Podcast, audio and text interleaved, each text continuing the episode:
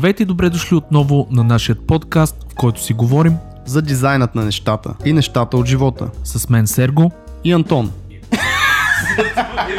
Скъпи слушатели, вие сте отново с любимият ви подкаст за дизайн и нещата от живота. Говорили сме много по темата за нетворкинга и за това колко е важно да излезнем от пещерата и да се срещаме с хора. Днешният епизод е с царя на нетворкинга, както ние го наричаме. Поканили сме една изключително контактна личност и човек с невероятен положителен и мотивационен заряд. Гостът ни е сериен предприемач. Толкова са интересни и разнородни начинанията, с които се е занимавал. От продажбата на електронни преводачи, през съдружие в едни от най-популярните барове и дискотеки в София, до дигитален бизнес, където по едно стечение на обстоятелствата са съдружници с Антон. Човек с опит в организирането на събития и в намирането на правилните хора. Поканили сме Стоян Ангелов – Стоян ще ни мотивира и ще ни разкаже в 2 часа приятен разговор какво е необходимо за да сме успешни, колко е важно да сме контактни и как да го правим по най-добрият начин. Ще чуете много полезни съвети, много мотивиращи идеи и най-вече гледната точка на човек, врял и кипял в ентертеймент и нетворкинг средите.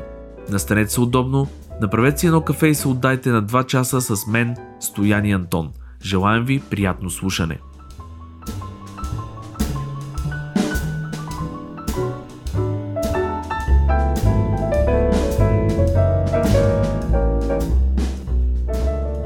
Здравейте, дизайнери и креативни хора в всякакви сфери. Вие сте с дизайнът на нещата, за който е новак. Това е един подкаст за дизайнът и нещата от живота, а за тези, които вече ни слушате неведнъж, благодаря ви, че отново сте с нас. Знаете, имаме Facebook група, която може да посетите. Там е събрано едно много хубаво комьюнити, една готина общност, в която вие може да се присъедините. Днес ще зачеркнем теми като стартъп, като нетворкинг, маркетинг, финансиране на бизнес идеи и така нататък с един мой много добър приятел и партньор. Но първо да кажем здрасти на моя ководещ Сергей. Здрасти, Антоне. Искам само да кажа, че ако не сте ни слушали до сега, имате цели 78 епизода с днешния, така че запреднете ръкави и Около отдайте... 3 дена от живота ви, примерно. Три, мисля, че е малко, но правете си кафенце. Ние сме много така предразположени за а, това да ви е готино, да слушате в готина среда. И сме поканени днес, както каза Антон, един супер готин човек. Това е Стоян Ангелов, известен повече като Стоян Ангелов. А.К.А. Стоян Ангелов. Да, здрасти, Стоян, какво правиш? Много благодаря за поканата първо. А, вече се поизчервих малко, защото ме понахвалихте. А, така, че, Още може много да така, кажем. че, а, добре, че е сравнително хладничко в студиото. Чувствам се добре, прекрасно. Неделя, хубаво е времето и какво по-хубаво това да се прекараме един час с приятна компания да си поговориме полезни и не чак толкова полезни неща. Абсолютно, абсолютно. Ние с голям кеф, между другото, и отдавна искахме да те поканим. Аз се радвам, че приеме и така, че се случи това цялото. Аз, доколкото разбрах, ти си бил инициатор, а не моят, както ме нарече добър приятел ами, Антон. Даже, да, да, да. Не, ние сме си говорили много на тази тема. Просто искахме ти си един така доста зет човек. Ще ни разкажеш много нали, за какво се занимаваш и също за хората, които не те познат. Но се радвам, че накрая се случи човек и сме в студиото и сега ще си говорим за ултра кул cool неща.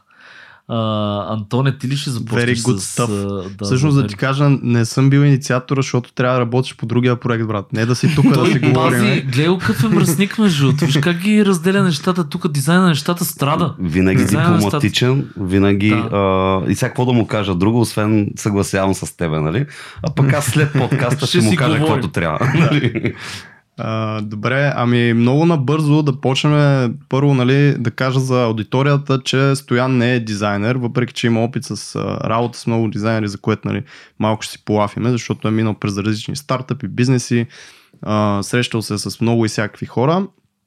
Но да започнем от там първо много набързо кой е Стоян, защо предприемачество и много ми се иска да направим не разходка, един спринт по твоите бизнеси от началото, защото аз знам нали, още от uh, лапе какво точно си правя. Така едно по едно, за които се сещаш поне за да имат хората представа и оттам нататък вече влезе. Къде стартира Стоян Добре, може би, може би това от ранна детска възраст се е развило в мене по някаква причина. Мислил съм си много откъде реално ми идват този вътрешен драйв, който не е спирал, откакто се помня от съзнателния ми живот. А, може би идва от това, че имаме, имам Чичо, който а, се занимава с собствен бизнес и по някакъв начин на детска, на много малка възраст съм се инспирирал от него, не знам. Но първото нещо, което аз помня съзнателно, а, свързано с предприемачеството, беше как с братовчет ми, а, като малки лапета, ма много малки лапета, си говориме сега за бъдещето, представи си след 20 години къде, какво ще правиме и си говорихме как ще имаме огромни интернационални компании. Под 10 години бяхме тогава. В смисъл, не знам откъде и как е дошло, обаче някакси от тогава, от тогава а, тая програма ми, съм си я заложил някакси и а, вече съм на 33 години, скоро 34, а, не е преставала в а, ретроспекция точно от а, ученическите години а, сме правили различни бизнес а, в кавички активности от типа... Кажи като само мал... легалните. Ами да, това, за легалните основно ще говорим, нали? Тук сме се събрали. А, но, но реално а, първата истинска дейност да купя нещо и да го продам и да изкарам от това нещо пари. А, се случи, аз това съм го разказвал и на други места. А, с а, един мой приятел Денис от училището. А, бяхме пети клас, може би, четвърти клас. Не съм вече толкова сигурен точно колко годишни бяхме, но в, понеже аз съм от Силистра и в Силистра на река Дунав има постоянно а, рибари, които отиват. И Силистрска и, си, и, и, и това е много важната забележителност, освен всички останали. Но рибарите отиват и си ловят риба на, на брега на Дунав и а, когато си скъсат кукичката и нямат повече и спират да ловят риба, защото няма как, нямат кукички. И ние минавахме от универсалния магазин, пазарувахме в един голям шах, ги слагахме кукички с парите от джобните, които сме събрали, прямо сме си купували закуски, за да си купиме кукички. И а, след това отиваме и почваме на рибарите на, на реката да им продаваме. Те най-вероятно имаха кукички, но са кефиха какво правим и, ни куп... и си ги купуваха. И на края на деня в една тетрадка, плюс-минус, изкарали сме колко пари, отиваме и изкупуваме сладолет и още кукички. Нали? Човек, това, това между другото е за всеки родител, само да го кажа от хората, които ни слушат. Това е най-готиното нещо, което му правят с децата си, да ги учат на такива неща. Между другото, тук, нали, ако мога, мога и аз да споделя нещо, това е някакъв такъв безценен опит за едно малко дете. А, и не случайно, примерно в американската система на образование е заложено те да ходят да продават пуканки, да правят някакви... Вестници, да, знаем това с лимонадата. Да. Винаги, значи като видя, даже тая година бяхме с Антон заедно на морето, ако помниш, като вървяхме по плажа и едни деца като продаваха лимонада. Да, имаше нещо такова. Да, и толкова са на кефих и ги гледам на плажа и са направили лимонада и, го продават, и я продават. И такъв, ма без да се замисля, веднага някакви пари от джоба изкарах каквито имам и казвам, здравейте, може да си купя две лимонади. Нали, и си купих две лимонади, защото да, да ги... Ама такъв, здравейте, смисъл, да, нали? Да, клиент, не са а те са човек да. на примерно 4 годинки момиченца, някакви лапенца там да, бяха. Да. Но това е много, много добър пример, между другото, защото урок също. ако си спомняте дори в сам вкъщи човек, смисъл, оня греба там, нали, а, сняг, за да съседката му дава някакви пари, т.е. те от малки наистина или разнасят вестници, или там подстригват а, косят, подстриг, подстригват тревата, да, да да. да подстригват, що пък да. не. и, или пък нали, махат снега от... Културата им е много различна. Аз забелязвам, между другото, вие може да ме поправите, че тук все по-често става това. А, ти викаш нали, за лимоната. Аз, например, видях едни момиченца, гривнички бяха mm-hmm. пуснали да си продават. Да. Пред блока, така масичка си бяха, те сгях, че си бяха направили, нали, готино. Тия гривнички си ги редили, някакви конченца, да. това. Но е готино. Значи другия ми такъв, ето сега се сещам това, даже бях го забравил в момента, като задълбаваме в тази посока и и, се сещам някакви неща от детството. А, имахме труд и техника. Нали? И там в труд и техника ни учиха как се прави лепило. нали? Сега слушай каква бизнес идея ни хрумва с мене. А, беше един пък друг съученик, Сашо се казваше. А, и Значи ние тогава пак някакви тотални лапета и понеже разбрахме как се произвежда лепило, а то брашно е вода. Такова лепило, нали? И, За папир. И като се хванахме и ще произвеждаме лепило и ще го продаваме, разбираш ли? И се събирахме уикендите да бъркаме брашно и вода, което накрая просто излеше една буца твърда от цялото нещо. Нещо ми се получи. В продъкшена имахме проблем тогава. нали. Консистенция за нещо не Обаче- се оцели. Да, обаче, нали, сете такива неща толкова много са ни насекли софтуера. Нали, а, за това какво искаме, как да го правим и как да се сблъскаме с някакви неща, дето тотално нямаме идея какво правим. И а, може би тези неща са ми дали, дали после някакъв... А, Изградили А. са те като бизнес мислене, според мен. да, и като, по-скоро като находчивост и предприемчивост и нали, Търсене на начин. търсене на начин за създаване и решаване на нови проблеми. Нали? Да. Така Кой ти да беше първия а, сериозен бизнес за тебе? В смисъл, нещо, Ми- с което почна да изкарваш скъп. Да, тук вече идваме, минахме ученическите години. А, аз почнах да уча първи курс в а, Русенския университет. А, влязох там. Единственото ми желание, единствената, ам, единствената Цел. Да. цел и примерно, завърших с отличие училище и така нататък. 5,80 ми беше общия резултат. А, но мисълта е, мога да вляза навсякъде, обаче нещо ме потикна да отида аз в Русе. А, и като отида в Русе да си, да си запиша там единственото желание какво да учат, което беше индустриален менеджмент, което беше тех, наполовина технически а, предмет, наполовина економика и бизнес и менеджмент и така нататък. Тоест това е в, а, примерно, фабрика ти да можеш един вид да процеса цели Ами, да го менажираш. Да, по диплома съм инженер-менеджер, което е нито едното, нито другото. Нали? така Ние, че, аз пък съм не по диплома инженер-дизайнер, което също не е нито едното, нито другото. да, но реално, реално учихме а, неща от типа на приложна химия, приложна физика и такъв тип материалознание и така нататък. А, учихме и економикс, микро-макроекономика, менеджмент на предприятието и така нататък. Иновации. А, така е, няма да ще говоря само хубави неща. Университета ми даде много. А, аз първи курс, след края на първи курс, вече започнах да развивам първия си бизнес. Като баш-баш най-първия официален бизнес, който, който започнах, беше а, в първи момент, в който можех да изтегля студентски кредит от 15 000 лева. Никак не е малко, Това да беше, това беше още първи курс. А, аз отидох и изтеглих 15 000 лева кредит, защото си казах, това ми е някакво ликвидити, което аз ще направя нещо, някакъв бизнес с тези пари. И, а, и реално какво се случи? Такива даже като питаха ма за основания на кредита, какво, какво, какво правиш? ще правиш, нали? Смисъл ще ги дадеш за общежитие, за квартира, за не знам.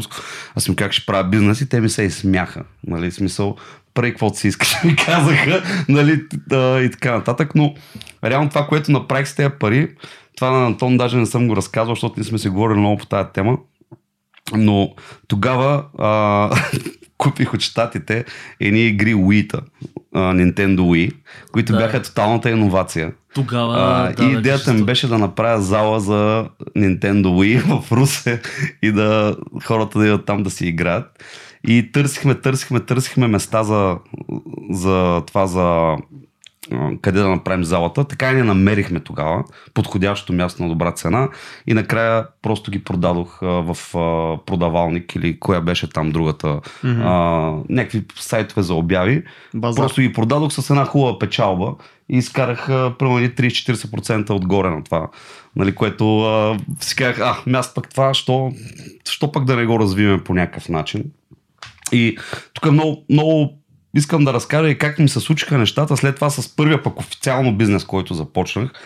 А, нали, тук искам само да кажа, че не вярвам, че има случайни неща в живота, защото в живота ми се е случило толкова много пъти, тотално от никъде и супер случайно да се бутна с някой в автобуса или нещо да се случи а, от типа а, не очакваш да видиш някакъв човек или да се запознаеш това нещо ти променя изцяло дирекшена, посоката на, на живота, на къде се развива. И а, първият ми бизнес съдружник, аз го срещнах а, след като бях в Англия, прибирам се, прибирам се до прибирам се през София и се прибирам към Русе с автобуса. И до мене среща. Ще разкажеш за Англия после. До мене сяда едно момче. И това момче, аз точно бях купил първия ми лаптоп в живота, не съм имал такова нещо. И от Англия си бях купил този лаптоп и си го отварям в автобуса като най-големия газар. И почвам да си цъкам някакви неща, които тотално нищо не правя, ама нали, уж да, си, да гледам там какво се случва. Нали. и това момче до мене почва да се заговаря. Е, това е много яко, я така, така. Той момче на 15 години беше. И почнахме да си говорим за технологии, за бизнес, за някакви такива неща. И той вика, трябва да запознаеш Чичо ми. А, той точно се е върнал от Штатите, сега е в Русе и така нататък. И аз викам, супер, ай, ще се видим. И буквално Нали, аз малко влизам по-в детайли на цялото нещо, защото е много интересно как от никъде... Доста даже те подкрепим. Нали, а, и, и реално тогава, тогава на другия ден аз му взех телефона на момчето, обадих му се, той ме покани на вилата им там, където живее Чичо му.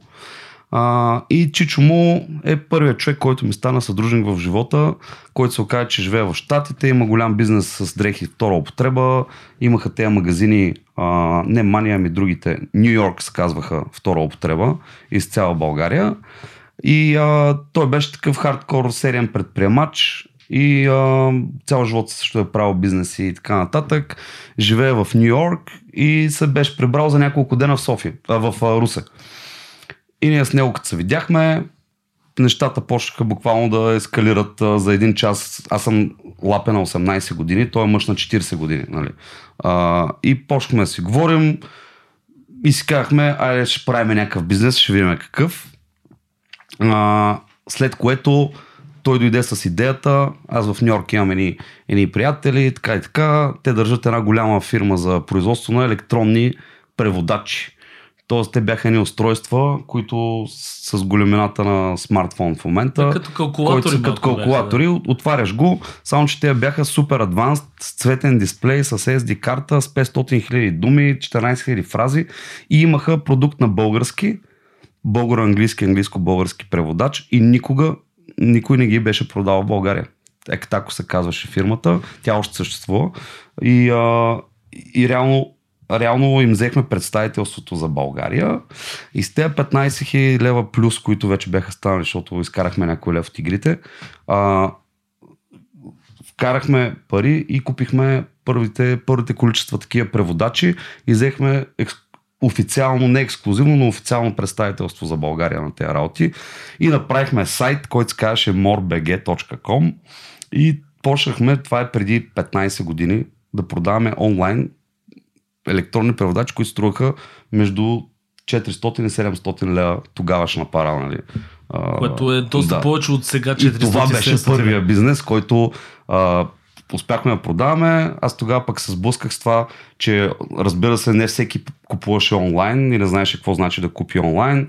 А, и затова Оттам а, фащах няколко момчета, момичета, такива надъхани си бях намерил, които им се занимава с, с а, продажби. И директно виждаме някаква офис града, бам в офис градата, чукаме на вратите без предупреждение, търсиме а, някой менеджер, управител, собственик и може ли 5 минути? Може, може, 5 минути е окей да седнеме. А те хора, те пътуваха много и са по-възрастното поколение, знаят руски, не знаят английски им се налага да говорят английски. Тогава нямаше такива телефони, преводачи и всичко. И нацелихме една ниша, която буквално аз на, тогава на 18-19 години а, се е случвало да, нали, да, да си тръгнем с 1000 лева печалба от, от една среща. Нали. Някой като каже искам 5 преводача да си купя. И Штракане с пръсти, пръсти после. после купони, да. чудеса, абсолютно. Да, та, та, тук нали, цялата тази история с първия бизнес – нали, като я проследихме, а, нали, няма едно случайно нещо, което да... Нали, Тоест много случайни неща, обаче всъщност няма нищо случайно, защото аз съм имал първо майндсета, че искам да правя бизнес, искам да направя нещо, искам да, а, искам да, да се случи нещо, което да е, да е в посока аз да развия бизнес и то ми се даде. Ето го. Нали... А дали не си го предизвиквал, между? Защото аз имам също чувство, че всъщност ти като се пренавиваш, несъзнателно си правиш стъпките и си Абсолютно. мислиш, че ти се дава, а ти всъщност си го предизвикал, нали, по някакъв Точно така. Аз това, това си мисля, че нали, когато човек иска силно нещо, но, но не само нали, не само да го иска, а и да прави стъпки. Нали, защото ам, Нали, аз можех да не отида на срещата, можех да не взема телефона на момчето, можех да... Именно. Нали, а, тоест, то ти почуква на вратата и ти трябва да му отвориш, нали? Защото и някакси просто тук, ако мога да дам някакъв съвет на хората, които се чудят дали да правят нещо, абе направете първите стъпки и те нещата в последствие се развиват. Нали? Може и да не стане нищо, може и да стане нещо, което тотално не може да си представите. аз заради това нещо, това, което направихме и стартирахме първия бизнес, аз се преместих в София, наполовина да живея в София. Тук, може би също забавното нещо е, че никой от моите родители, баби, дядовци и така нататък. Две години не знаеш, че аз живея в София. Те си мислеха, че живея в Русе. Тук що разбраха. Да, не, аз съм им казал вече. И но тогава... някакви сълзитки, съм майка му, примерно. Стоя Нали? древе в момента пред епизода. И а, просто почти никой не знаеш, че аз живея в София, а, защото аз продължах да уча в Русе. А защо не, не си им казал още тогава? Ами-. Каква е причината? Значи тук по-скоро причината е била бабите и дядовците, нали, Да да, не да не им притесняват. прешър. Да, Да. да. не, да, не ги, да не ги притеснявам, защото знаете, възрастни хора, ей, тако... Отиде за големия град, кой знае какво ще стане с него. да, нали, те, нали, да са ми живи и здрави, а, те още, са- още са ми живи и здрави, нали, да такова, винаги са притеснявали хората, но, но съм си казал, аз, аз университета ще го завърша в двата случая, нали, така и стана. Нали, Тоест, Супер. крайният резултат ще е там, нали, баби, дядовци, това, това, нека феми. Да, но, но няма да ги преценявам през това време, защото аз си знам какво си правя, нали, как да им обясня на тези хора какво правя. Нали? Не мога да намеря езика и начина по който аз да им обясня какво съм направил и защо го правя, без и аз да знам какъв ще е изхода от цялото нещо. Нали? И съответно си бях решил, а, е, окей, няма проблем, няма да... Сега, няма, няма изрично да им казвам. Сега, ако някъде, ако те ме питат, сигурно ще им кажа. Ама то така не се случи да ме питат, защото няма откъде да знаят. И... Те хората си мислят, че си в Русе, чак. Къде? Да, аз си бях там, а всяка седмица се прибирах в Русе, нали, Добре, а през цялото това време, окей, баби, дядовци, там родители и така нататък не знаят, но имал ли си през това време хора, с които да си говориш на тази тема? Тоест ти отиваш в София, не познаваш никой, предполагам, до някъде. А, все пак с някой да, да си говориш на, за това нещо. Тоест да не, да не си капсулован съвсем в тайна и мистерия да си седиш Ето сам. тук, това е, този въпрос много неща ще ме изкараш, защото също не съм, не съм ги говорил, но реално, когато, са, когато дойдох в София, аз живях а, в апартамента на Чавдар, нали, съдружника ми. Мгм. Той си живееше в Нью Йорк нали, а, и идваше от време на време в София. И аз като се преместих в София, познавах буквално двама приятели от Силистра, които учиха в София първи курс. Ники Кадревия и, и още, един, още един пичага. И Гошо правя, примерно. и това. И никой друг аз в София не познавах. Този град ми беше все едно съм дошъл все едно бебе да отиде в Истанбул, как ще се чувства. Много добър пример с бебето, защото питам за родителите. Защото, нали, понякога, като заминеш сам някъде, а, нали, поне имаш майка, там, примерно да извънеш, да й кажеш, да си говориш с нея, нали? отдушник, на, човек, на, да непознато го- място да. все пак. И затова те питам, да. Значи в случая, аз като дойдох в София, бях абсолютно, в смисъл, първо, дори няколко месеца след като бях в София вече, а, нямах никаква идея дали има друг млад човек в София, който прави някакъв бизнес. Защото то Мгм. беше тотално. Това е пред 15 години, преди 15 години. Какво е това? 2005-та? Значи две- То е преди Фейсбук даже. Еми не, вече имаше Фейсбук, ама Или е ползвах MySpace. Нали? Да, да. Тогава. В смисъл, Това време. Да. Да. И, и rusenci.com. Защото Да. rusenci.com беше а, всеки По-голямо от. Фейсбук. Само тук една вметка, една вметка слагам. В Русе тогава, при 15 години, целият град беше в Wi-Fi и ти можеше от всякъде в града да влезеш с паролата си за хоум интернета и където и да си в града, в градинките, в центъра, в а, Смятай, края, човек. да си влезеш и да си ползваш high speed интернет, нали? а, което беше бум. А, и, и още е така, доколкото знам.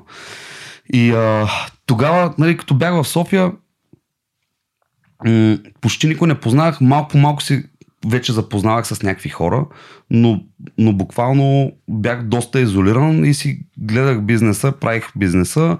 Единствената ми връзка бяха някои приятели от Силистра, които бяха тук, които обаче не виждах всеки ден. Виждам ги един път в, на две седмици, примерно.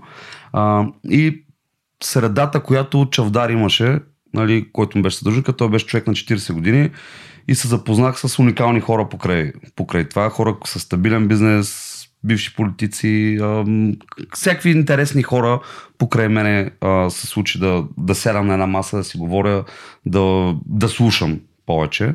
И да черпиш Да. И и тогава, между другото, нали, това, което в момента го има, нали, това време ще разкажем и за събитията, които правя с нетворкинга и така нататък, но и колко е важно да ги има тези неща, защото тогава аз мога да се интегрирам изключително бързо и да почна да правя 10 пъти по-бързо нещата, които правя, ако имаше среда. Тоест да има други хора, с които аз да седна, да видя, че не съм най-единствения луд човек, нали, който прави някакви неща, а има още десетки, стотици. Която среда в момента има и се разраства с всеки ден в Точно София. така. И в България изобщо и на други места има. Мгм. И това го нямаше 15, преди 15 години. А, и може би това е една от мотивациите ми години след като дойдох в София да направя нетворкинг събитие, което, което да събира повече хора на едно място и да, да може, когато имаш някаква идея, да отидеш и да не ти кажат ти си от какви глупости говориш, ами да ти кажат абе я разкажи повече, я да видим каква ти е идеята, нали. А, и тези събития се казват Silicon Drink About, вече ги правя от 7 години и повече. А, имам си хора, с които го правя, разбира се, но, но, но Ники Янев, Стефан Тланчхъб, Любо Александров. Ам, но тези събития, целта им е точно в петък вечер, след работно и след лудницата цялата седмица, хората да отидат на побиричка, на попитие, да се видят, да си кажат пет приказки, да си поговорят както за нещата от живота, така и за, а, За така и дизайна за на нещата. дизайна на нещата. както този петък, между другото, имаше доста хора дошли от, а, от а, публикацията на Антон във вашата група. И Я супер разкажи готини думи. хора. Разкажи с две думи, между другото, така и така го зачекна за, специално за този ивент. Ние ще се върнем Мгм. после нали, на историята и на пътя ти като цяло, но разкажи за Силикон, защото той, между другото, е много интересен ивент и един от малкото, които също правят такъв хубав нетворкинг. Тук пак има, има интересна история, а, която не съм разказвал на много места. А, отиваме с Ники Янев, а, който тогава на времето той беше един млад предприемач, също 16-17 годишен, а, който развиваше едно списание Entrepreneur BG. И си станахме приятелчета покрай една неправителствена организация, в която и аз влязох, казва се Start It Smart. Правихме много различни неща за предприемаческата екосистема, събития. След това изградихме преакселератор, различни workshopи и така нататък, и така нататък. Много, много стойностна организация с много стойностни хора. И отиваме с Ники Янев до Лондон на разходка. Е така да, да отидем и да проверим как е екосистемата в Лондон и да се инспирираме малко. И срещаме един, един пичага, който ни казва вие били ли сте на Silicon Drink About? Казваме не.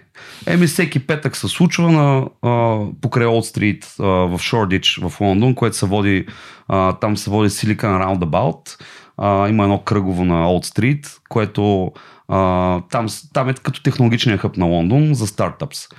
И, и казваме, окей, ще отиваме на това събитие. Казах, казаха че абсолютно без никакъв entrance, директно отиваш. И а, отиваме, беше в някакъв пъб там покрай Олд Стрит и буквално 300-400 човека, един върху друг, не може да се разминеш. И всеки Пичва. пичва, говори такова, всеки с всеки. Аз отивах там и се почувствах като в свои води буквално. И за няколко часа джоба ми беше препълнен с визитки и а, някакви хора, които тотално, нали, всеки какво прави, как го прави, супер уникална енергия. Нали, това да това да представи си 400 300-400 човека, един огромен пъп пълен догоре. Тук сега си представям нашата публика, дизайнери, интроверти, братле, дет направо тръпки ги публика и някакви такива... Припадъци, не Да. припадъци. да. Между другото, да, и тук тези събития действат много добре на хора, които са по-интровертни, отваряме ни скоби. И в годините, откакто ги правим вече 7 години и повече, а, много, много хора са развили изключително нормални умения да комуникират с други хора, заради това, че са идвали на събитието и заради това, че примерно аз като съм там и като има други хостове, аз го виждам, че е по-интровертен, тя ми го хващам направо, чекай, я кажи с какво занимаваш, това, това. Тук правиме събитието, всеки си говори, няма никакъв проблем, айде на здраве, айде на здраве и по едно време а, този човек, както си стои такъв, нали, супер затворен и в един момент го виждам как с пет човека вече се е заговорил и... Да, аз тук една скопка ще вметна, защото наистина за тия събития ключовото в случая за мен е поне са две неща за от страна на интровертни хора, нали, които са малко по-затворени. Дори да не са по-затворени, просто не са свикнали на, на това нещо в бар да се запознаеш с хора, нали, което си е скил само по себе си.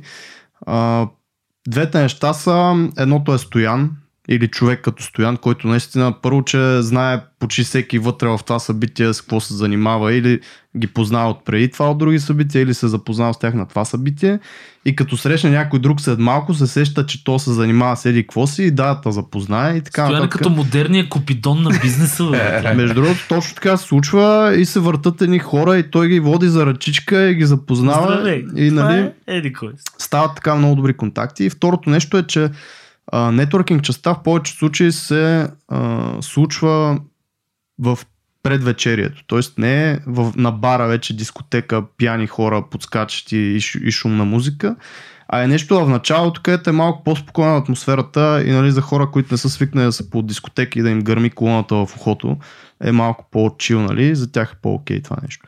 Аз тук ще се включа между другото, защото много ми изкефи, дето каза, нали, като вида някой, че е по-интровертен. Значи, ние редовно ходиме на един троен хорс, за Unicorn, се казва фестивал, за артисти, където ходят буквално каймака на муви и гейм индустрията. Говорим mm. за режисьори, за имена, такива. То обикновено е в Малта беше последните три години.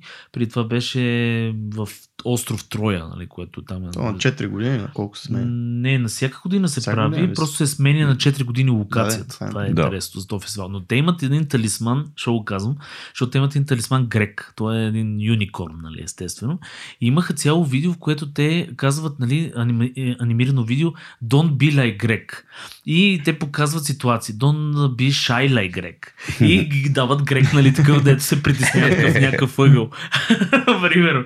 Don't be еди какво си гледа грек. И идеята беше точно това да стимулират интровертните хора в, на фестивал, защото нали, нормално е различни култури най-малкото, различни характери и трябва да ги направиш социални. И примерно на третия ден гледаш как хора, които буквално истина седат устрани на колоната и такива едва едва се появяват, С вече скетчбука. говорят обградени с някакви хора Да, да, и си да. говорят с тях и показват рисунки, което е уникално. А наистина. добре, няма ли го то Грег в а, реално на, на фестивала с някакъв костюм на юникорн да ходи да ги дърпа за ръчички и да Мога ги да- запознае? мога кандидатствам за ролята. за. Ти Не, да аз, си грек. ти няма кандидат, аз просто се сетих, че може на теб да ти купим костюм, на, на някаква горила там, примерно, и да ходиш да обикаляш. Да, много, много добри идеи даш. Добър приятел. Но Но- а, това е за тия събития. Едно нещо казваме, че вече не са всеки петък. Да. Кога се правят, Ами- как се правят. Сега решихме да не ги... А, може да ги има един път в месеца. Тоест, най-големия период, в който няма да ги има е един месец, съответно един път в месеца, но ако видим възможност, мога да го направим и по-често. Имаме една група в Facebook Silicon Drink About Sofia, mm-hmm. която там си обявяваме всичко, какво се случва. И, а, и е много полезна за всякакъв тип хора, креативни, интроверти, екстроверти, предприемачи, хора, които просто им е интересно да срещнат други хора, които в тая посока а, искат да развият нещо. Ам, И конкретно да оцеля нашата аудитория, както бях писал в, а, в групата реално с тази публикация с последния евент, нали, това е място, където е пълно с настоящи и бъдещи предприемачи, т.е. хора, които искат да създават бизнеси и какво им трябва на едни предприемачи, нали, освен кинтите, са дизайнери. Така че едно много хубаво място за нашата аудитория конкретно, за хора, които се занимават с креативни професии, да се запознават с а, Да се срещат с другата страна. бъдещи партньори или работодатели, в зависимост от това, нали, да. как се случат нещата. Та в групата могат да следят а, какво случва. И тук връщам пак а, в Лондон на това събитие, първото такова събитие, Old в което, а, да, в което а, присъствахме. Толкова много бях инспириран точно по такъв начин ми подейства, по който явно трябва да подейства това събитие. А, и си казах, ето това нещо трябва да направя в България. И заедно с Ники Янев тогава а, си казва, а Ники трябваше да пътува някъде извън Лондон. Аз останах в Лондон. И на другия ден звъня на телефона на организаторите, а те едни пичове, които се казаха Three Beards, трите бради. А, и Джо Майкъл и и третият му забравих И името. третия няма значение. Да, и на Джо и Майкъл, третия приятел. и, Да. и им звъня по телефона и им казвам, пичове, може ли да се видим, защото имам идея как според мен може да развием вашите събития. А, а те, реално тогава това беше ед- един от проектите, които имаха. Имаха а, питчинг събития, които се казаха Don't Pitch Me Bro. А, и отиваш примерно и тотално не е нормалното а, Питчинг стартъп пич събитие, събитие, ами някакво супер яко. Имаха, имах още едно събитие, което е а, барбекю паржоли и бира нали, в а, един път в месеца, примерно. И някакви такива супер свежарски, хипстарякски неща правиха. И а, обадих им се, те бяха тогава в офиса, тогава беше, а, казваше се, такъв, един от първите коворкинги в Лондон, а, казваше се Coworking, мисля, че нещо такова. После стана, после стана WeWork това нещо. А, но но ам, отивах им в а, коворкинга, поговорихме си и аз им казах това, което правите е уникално. А, ако и- ще го направя това нещо в България с или без вас, дайте да го направя с вас, защото ще е по-полезно за всички. Нали? И това ми беше пича пред тях. И те казаха ми, правиме го с тебе. Човек ти не Нали? ми оставаш избор такава смисъл. И такова. И, и, и реално те тогава имаха в Лондон, а, в Лондон събитие и с София, Сао Пауло, Нью Йорк и Манчестър. Те четири града стартирахме първите събития извън, извън Лондон. А, и София бях аз хоста, а, като някакси им дадох пуша те да, те да развият а, а, изкарването извън Лондон на това нещо, защото е уникално като концепция. И точно това, което и с мен резонира, именно без някакви формалности, съвсем, съвсем неформално и съвсем да става приказката. А, и тогава даже имаме в TechCrunch, а, писаха, а, имаше статия в TechCrunch за София, Сао Пауло, Нью Йорк и така нататък. Някак се сложихме и София, на, заради това, че нали, не си казаха, аз ще отивам в София и си го правя, ами потърсих синергията и колаборацията, хем да съединим екосистемите и така И си нататък. направил и стъпката да, Да. говориш с тия хора. И- Можеш да си кажеш, е, не, сега какво ще говоря с тия, си го направя сам при. Да, и в, а в случая то, тук ценното наистина е да, да става синергията, да може да има повече обвързаност, защото някой ще дойде в Лондон днес, утре ще е в София и ще види, че има Silicon Drink About там и идва и знае какво да очаква и кои хора ще види там от екосистемата. И, а, и тогава, да, стартирахме. И а, тук още едно интересно нещо, нали, като говорим за това, като правиш нещо, някаква инициатива, било то седялна цел или бизнес и така нататък. Стартира го в София за първи път, беше в мементо на НДК, а, много готино събитие, дойдоха супер много хора и тогава някакви хора, които дойдоха, такива някакви стари кучета нали, в тех и стартъпс, е, брато, много яко това, обаче много често ще ги правиш, няма стане. и аз си викам, добре, момчета, аз, нали, най-вероятно това е вашето мнение, че може и да не се случи, ама аз това, което направя, ще пробвам да се случва всеки петък. 7 Нали? по-късно, еми стари кучета, сори, не знам дали ни слушате. ама- Да, стари кучета, не знам дали не слушате, но А, 5 да. години нямахме про- пропуснато, пропуснат петък. Това е Буквално. 5 години. А, и имаше събития, защото имало е събития с по 20 човека, където, където е малкото събитие, но 20 човека, като има какво да си кажат, става, там стоеността е, че могат да си говорят по-дълбоки неща и повече неща. Като са 200 човека, не мога да си говориш толкова дълбоко с хората, обаче пък се запознаеш с повече хора. Така че в двата случая винаги е имало стойност. И тук нали, на темата, а, като ти кажете, това няма да стане, най-обичам така да ми кажа, честно казано, и да, ги- да докажа, че има как да стане. нали? Ние с Антон, между другото, тук само да кажем, те разбираме напълно колко е труден, трудно това да поддържаш, примерно, толкова дълго време, да не се отказва, защото нашия подкаст е абсолютно също. Ние сме имали само три пропуска и то просто нямаше как да го направим тогава с тия три а, епизода, които нали, пропуснахме и с него това е много пъти ни е било трудно. Предполагам, че за тия 5 години за теб е било нещо, в смисъл имало е моменти, в които си искал да се откажеш или не си могъл да го направиш. Имало е много моменти. То, ето тук, това идва вече волята. Ти дали си сериозен и знаеш за какво го правиш и продължаваш да го правиш и става още по-хубаво. Или при първите по-такива фрустрации се отказваш.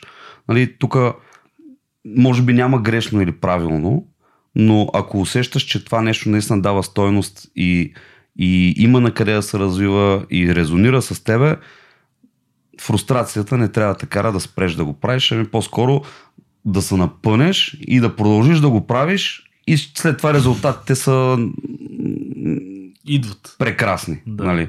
А, Тук една скопка да отворим, все пак, че имаш и хора, с които го правиш. Нали? Ники, Любо, в смисъл, в, край, в крайна сметка, ако случайно ти не можеш и Да. си извън България, Има има, има да. кой да го да помогне за това нещо. Тоест това също е много важно. Аз, ако си бил абсолютно само ти, физически най-малкото, пък може би не е могло всеки петък през годината да бъдеш на Бе, случват се неща, да, за какво си говорим. случвало се и това е било, нали, а, това, е, това е било причината и, и да няма нито един пропуск за 5 години и повече. А, След това ние го прекъснахме, една година нямаше събитието, сега вече отново го правим, а, но, но реално в тези 5 години, които не е спирало, е 10-15 пъти, когато ме е нямало, е имало кой да бъде там, освен мен, нали? А той в другите пъти те са били там, защото е нали, това е прекрасното място, където в петък да си прекараш времето и да запознаеш нови хора и да, а, нали, да, да, си пичнеш семейства дори. Аз познавам такива хора от тези събития, които всъщност нали, не е това целта на събитието, но пък а, Ами да, няколко са а, живите примери на това хора, които са срещнали там, след това са се оженили, а, имат си деца и, а, и на една сватба не съм бил поканен. Представете си колко Между благодарни хора. Абсолютно, абсолютно искам тук да кажа, хора, може ли такова нещо? да правите втора сватба веднага и да каните. Само заради... Не, да, съм просто една фиктивна сватба, само за да го покарите стоян. Или просто някой от следващите събития, елате, почерпете целия бар по една бира, нали, ей така. В крайна сметка, наистина да задълбаваме в това така и така сме нетворкинг, но а, какво е, ето, някакви хора буквално създават семейство от това. Други хора са създали бизнеси, които все още работят, са успешни и се разрастват от подобни събития. Нали? Защо и колко е важно нетворкинга и изобщо хората, които познаваш или хората, които теб те познават, дори е по-важно. В какво се корени това нещо? Ами, моята гледна точка за правенето на бизнес е, нали, че може би 50% от това да ти да направиш успешен бизнес се дължи а, като оставиме екипа, продукта и всичко останало, което е супер важно нали, да, да го имаш за, за да направиш нещо, но се дължи на това ти да можеш бързо и ефективно да интерираш с хората, с които трябва да го правиш. Тоест, трябва ти дизайнер, а, имаш човек, да речеме, който веднага му пишеш и след два часа ти е отговорил и на другия ден вече мога да работите и да му, и да, или да фриланства, да му платиш нещо или така нататък. И ти в други ден да имаш нещо, което по други ден нали, да, Да го покажеш. да го покажеш като презентация, примерно, нали, защото някой да... Съвсем имагинерен в момента а, нали, сценарий разглеждам. А, и съответно ти, ако не ги познаваш тези хора, какво правиш? Почваш, търсиш, ровиш са Е, какво? Фрилансърската група в Facebook. фрилансърската група в. С да. 10 000 Нали, човека и тролове само 8 000. може би не давам най-правилния пример в случая, но това да, това да имаш хора, които Да си контактен. да и си имаш контактен и да. ти да, да интерираш с тях и когато им пишеш да ти отговорят, а да не ти отговорят след 3 дена или да не ти отговорят, нали, е много важно в дългосрочното развитие на всяко едно нещо, било то от в работно отношение, а, оперативно а, на твоя си бизнес да се случват нещата по-бързо, било то и в стратегик отношение, където, примерно, ти ще отидеш на такова събитие, но ще срещнеш някой, който ти е супер стратегически ценен и важен и утре може да те свърже с човек, който, който отново нали, тук идва от, от човек към човек. Нали, ти изграждайки първа линия на нетворк с хора, които мога да интерираш, колкото повече тези хора, тези хора и те имат първа линия на нетворк. И съответно ти през тези хора можеш да достигаш до важните за теб хора много бързо и ефективно. И това е важно на края на, на At the end of the day. at the end of the day. Да. А, добре, може да кажем така, че ти понеже се запознал от още доста така ранни години с а, това, което ти наричаш нали, случайност или че не вярваш в случайности, но виждаш как а, като се запознаеш с някакъв човек, как това всъщност ти променя траекторията или ти дава нови завои в живота. И също нещо се опитал просто активно да го търсиш точно чрез нетворкинг и чрез подобни събития, това, което нали, си почна да Мгм. следаваш. Точно така и това, реално с траекторията, която ти го каза, е точно така. Реално ти всеки човек, с който направиш някаква комуникация, дори след това с този човек да, да не вършите работа, нали? но да размените някакви полезни мисли, най-малкото, ти всеки постоянно надгражда другия и се надгражда от другите. А, и това а, да, да имаш възможността да поговориш с различен тип, различни характери хора на, на едно място, където и те са дошли да си говорят с различен тип, различни характери хора, това може да ти промени тотално траекторията, защото може да ти хрумне идея, която няма как да ти хрумне, ако не направиш тези интеракции. И, а, и тук пък, пак е важно, нали, като говорим за било то конференции, нетворкинг, събития и така нататък. Нали, това е може би най-важното нещо на, на една конференция, според мен. Хората, които ще срещнеш на конференцията, а не толкова какви толкова и какви кейноутс ще има на, на сцената.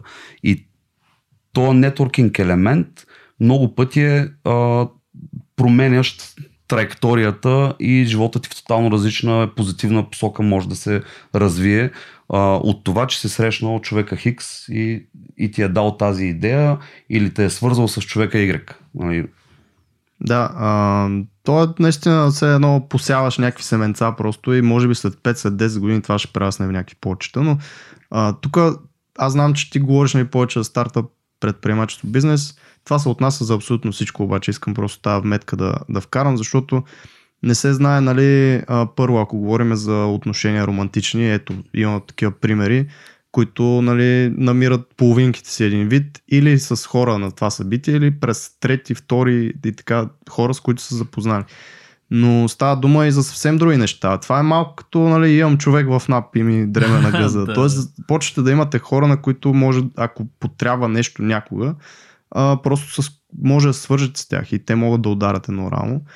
Ам, и е хубаво да се пазят подобни контакти. Аз това го разбирам. Тук вкарам пак една скоба, че на събития всякакви и хора всякакви има и неприятни хора, които нали, може да не ви е кев да комуникирате с тях. Примерно стояне такъв човек, че който и да му сложиш пред него, той ще си намери приказката и ще може да си говори с него. Аз не съм така и познавам хора, които не са така и това също е окей, т.е. не е нужно да се насилвате да комуникирате с някой, който ви е неприятен.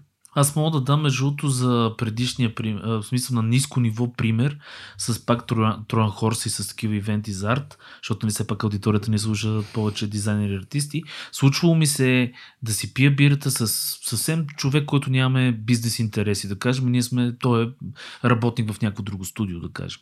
Но той напуска работа в просто студио, запознали сме се в Троян Хорс и отива в трето студио, където вече отива като менеджер.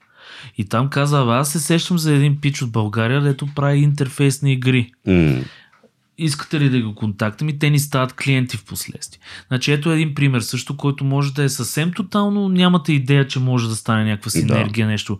Но хората се променят и те поемат по този, тази различна траектория, която ти казваш. Да. И не се знае в един прекрасен момент във времето, кой кога ще има интереси и ще се сети за тебе, примерно, да те контакт. Точно и тук мога да дам още един пример. А, примерно тая година, януари месец, ние се организирахме едно събитие в Давос покрай World Economic Forum, а, където позиционирахме и Еведо, нашата компания, с, а, където сме съдружници с Антон. Ще говорим и за нея сигурно след малко.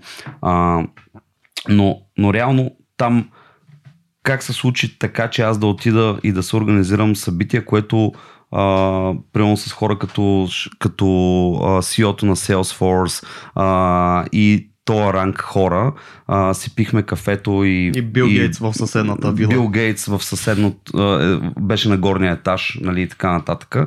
А, как се случи това, аз да отида там и да се организираме събитие в Давос, което е частно събитие, което се случва покрай World Economic Forum, а, което беше а, 5 private партита, само отбрана аудитория а, и така нататък.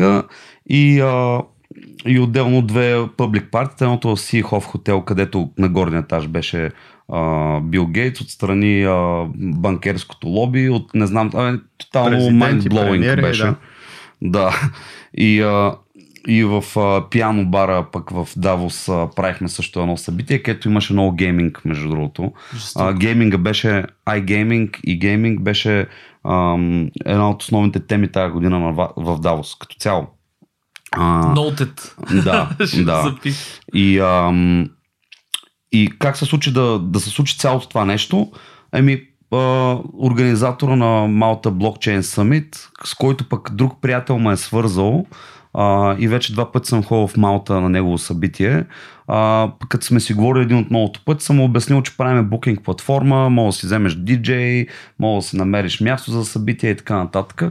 И той му штраква, штраква му, а, че а, понеже им трябва DJ за Давос, а, за, това, за, те, за този private event, който ще се случва, който е тоталната лудница, в хубавия, смисъл на, на думата. Той усеща, че абе, Стоян от България правише букинг платформа а, я да го питам. И ми пише във Фейсбук, а, можеш да намериш диджей за Давос за ери коя седмица.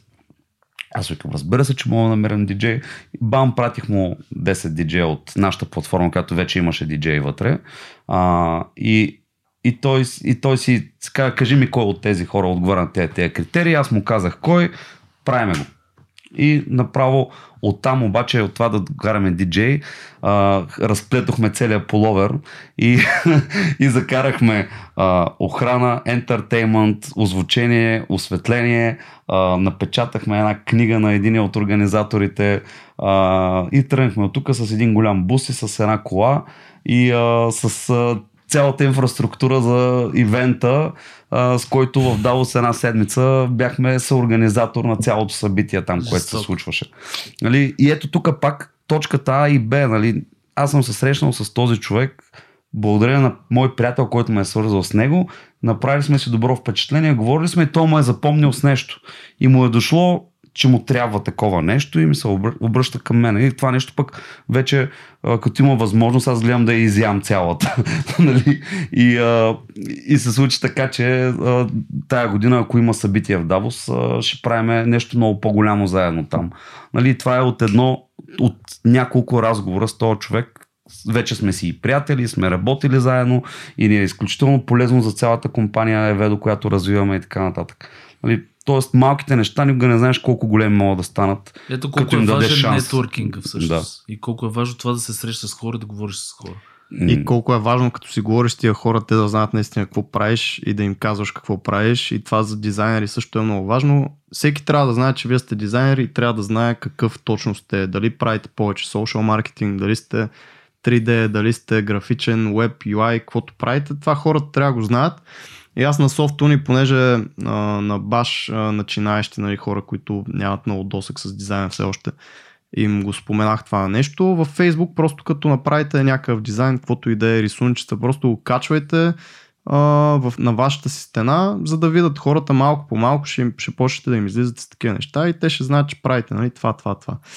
И покрай това нещо, ако можеш да вкараш още 2-3 съвета, примерно за хора как да правят по-адекватен и, и по-такъв нетворкинг, който нали, наистина им дава нещо, а не просто да, да си чешат езици. Ами, две неща мога да кажа, които, които са много, много важни като фоллоуап.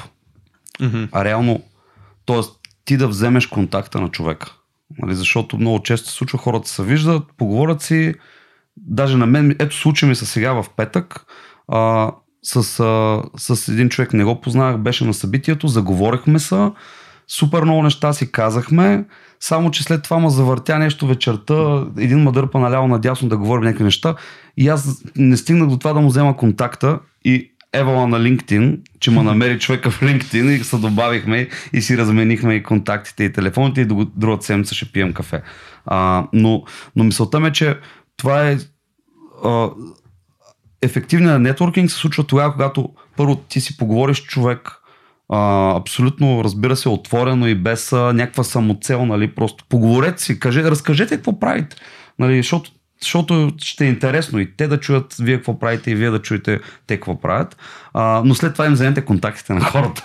нали, нещо, LinkedIn, WhatsApp, Telegram, Facebook, Signal, WeChat, Line, Viber и така нататък. Вземете им нещо на тези хора и след това на другия ден пуснете им един фоллоуп в смисъл, беше ме драго да се Супер, запознаем. беше приятно, да. Ева, ладе, тук виж, това и това са ми сайтовете или това ми е портфолиото, разгледай, нали, един ден, ако имате нужда, съм на линия за обратна връзка.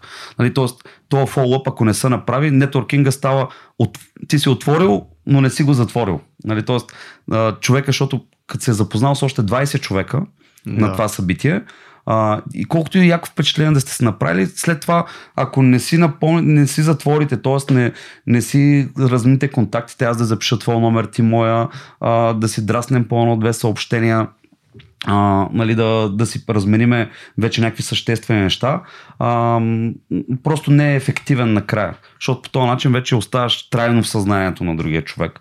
И а, нещо друго, което аз правя още на място, а, им вземам Телеграм, телефон, LinkedIn, нещо и особено ако е някакво по-наситено събитие, без значение къде се намира, тук пак връщам към Давос, там е нетворкинг на стероиди.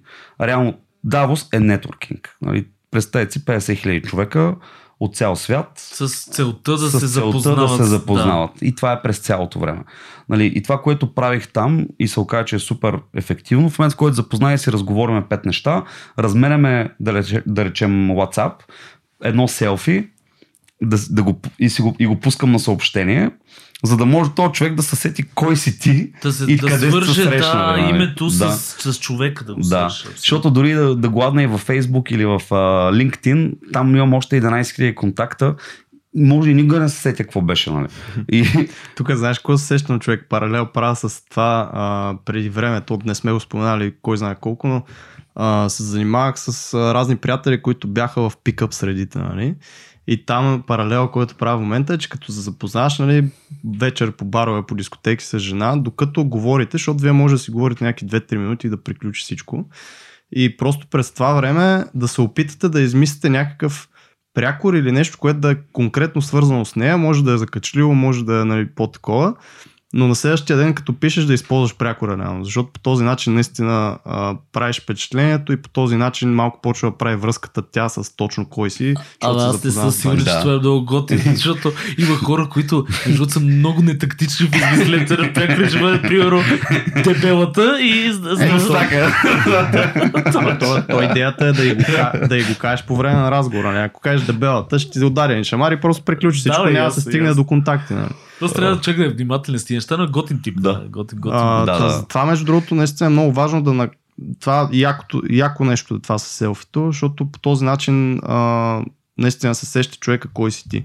За един, за две, за, за два-три дена, нали, като са минали някакви 50-60 човека, нали, и не можеш да направиш връзката точно кой беше това. Аз Точно също, между другото, ще дам две за дизайнери специално типчета. Напред си един pitch deck или просто едно много кратко презентационно PDF-че, което вече всички смартфони имат а, такова нещо да може да го покажете и да си го дръжте задължително в телефона. Защото се е случило да си забравите портфолио бука, а, да не, няма интернет в примерно нещо да се е случило с интернета или пък да нямате достъп и така нататък. Задължително в паметта на телефончето е едно такова PDF-че, което е презентационно такъв кратко, без да досаждате на човека 25 минути му показвате картинки, защото и това се е случило. Това също е готино, за да може да пичнете нещо, му покажете, абе, виж какво съм правил. Нали? Да, и, и тук също още един тип, ако мога да дам, нали, когато става въпрос за такива по-неформални събития, които са, според мен, по-ценните. А, Не ходете с този PDF. да, не, не, а, имайте го, имайте го този PDF, но, но повечето пъти гледайте да се приятелите с хората. Идеята на е първо, на човешко, първо място. На да. човешко ниво просто да на човешко ниво да с- си поговорите Но- и оттам нататък разбира се и какво правите, какъв е бизнеса Да, и да, PDF-а. Да, да, нали? но, но, с реално, с да, PDF-а. но реално много по-ефективно, когато не отидете да селвате нещо на някой, да, да. а просто си кажете на здраве, поговорите си откъде си, що си, какво правиш, какво занимаваш. Тук- Нали, Само да кажа, че контекст нали, е кинг в случая, защото, както Сергей каза, това с PDF е супер, ако сте на конференция за артисти. Тоест, наистина. Ако сте на място като това Silicon Drink About, примерно, където абсолютно всеки хора, а, там идеята е по-скоро наистина чисто човечески, да се запознаете, ти, какво, ти къв си, какво правиш. Между другото, дай два-три съвета как да прочнат някакви хора на такова събитие, където нали, не, не е бар дискотека обикновено е така, mm-hmm. където всеки си е с компанията, а по-скоро хората наистина са там за да се запознават, обаче примерно някои са по-срамежливи и се седат в техния си ъгъл. Как да прочнат някой? Да, тук ако те няма тебе. Да, да. Нали, тук в повече случаи моята работа като хост, като съм там, и това ми много ме кефи да го правя, нали, точно като вие някой, който не познавам и който не се е приобщил още, нали, да отида и да го разчупя много бързо и и да го вкарам в правия в път, правия с два път. шамара. Но, а, но а, реално просто не, не се притесняйте да си говорите с хората, защото хората са там да си говорят с хората. Нали, това като го знаеш, а, нали, тук следващата стъпка е една бира от бара или едно коктейлче или вода, ако не пиеш алкохол. Нали, и отиди и кажи на здраве на, на, на първия срещнат и го питай здравей как се кажеш, с какво занимаваш. Нали, а, и то цялото ти ще, отчупи, ще разчупи нещата, защото това ако го направиш в нормална вечер в заведението, където хората не са там с тая цел, ще изгледат странно. А, и ще кажат какъв е то weird guy, нали, тук. Крипстър. Да, обаче, точно обратното, нали, когато си на такова събитие, а, ти, другите хора очакват да говорят с други хора и нещата се случват лесно и безпроблемно. Нали, Тоест, тук съвета ми е просто малко по-находчиво, а, кажете едно на здраве, изразете някоя простотия, нали, няма, нали, това е абсолютно неформално събитие в петък да, вечер. Нали, а, пък, за конференции и така нататък, а, още по-лесно, защото пак там имате и много ясна насока. Винаги мога да, да кажете, някакъв опенинг да ползвате за последния кино, дали някой го е слушал. Примерно и да се заговорите, нали. Абе, какво беше сега следващата лекция? Какво да, беше, примерно? нали, винаги може да се направите на прост. Нали? абе, абе, между другото, аз ще направя паралела с децата. Бе. Вие замислили сте се всъщност, че хората май губят то начин на, на спонтанна комуникация май вече като почват в тинейджерски години. Защото децата, нали, това е характерно. Примерно, е, отиди и се представи. Примерно, то отиде и каза, здрасти, аз съм Иванчо, искаш ли да си играем? Точно и той така. казва, искам да си играем и почват и стават приятелчета. Което между другото винаги било и, и после вече явно се губи някъде по пътя това. Точно след това вече все по-трудно става това, нали, да, да излезеш от зоната на комфорт и някой не познат да го заговориш. А, и, а реално е една стъпка да се върнеш пак към а, толкова Детско, лесната да. комуникация. Нали? Да, това е social conditioning на, mm. на възрастните. Просто нали, не говори с непознати и така нататък. Хората са лоши, а, света е лош, опасен и малко-малко това нещо се набива в главата и не, наистина не ходиш е така при непознати да ги занимаваш. Ам, добре, мен ме изкефи тази част с нетворкинга. Може да минем вече и на стартъпчето да си поговорим малко за, за това нещо. Нали? М- първо, защо тех? Защото а, ти се занимава и с лоу-тех неща и лоу-тех бизнеси. Аз тук исках да му го подсета само за грамофон да кажа две думи, ако беше удачно. да, а, тук пак покрай а, страстта с срещането на хора и с а, социализацията, а, бях съдружник в два бара, те даже три бара бяха по едно време, а, Бардак се казваха, а, с моите колеги тогава, които ме поканиха да вляза в бардака.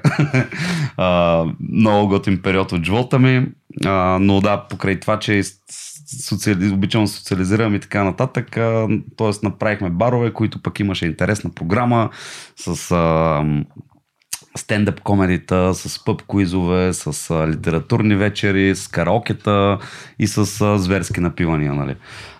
и и а, след това пък а, покрай това нещо се отвори възможност там един от от съдружниците а, му поканим пък да влезем в една дискотека, грамофон, която пък хванахме, дигнахме, случи се така, че нали, доста добре заработи тази дискотека и а, те места пък съм ги ползвали супер много за правене на всякакви събития, нетворкинги, презентации, пич, сесии и така нататък. И а, Стигна до Еведо. да, и това, да, реално сега като влизаме към Еведо и към стартъпа и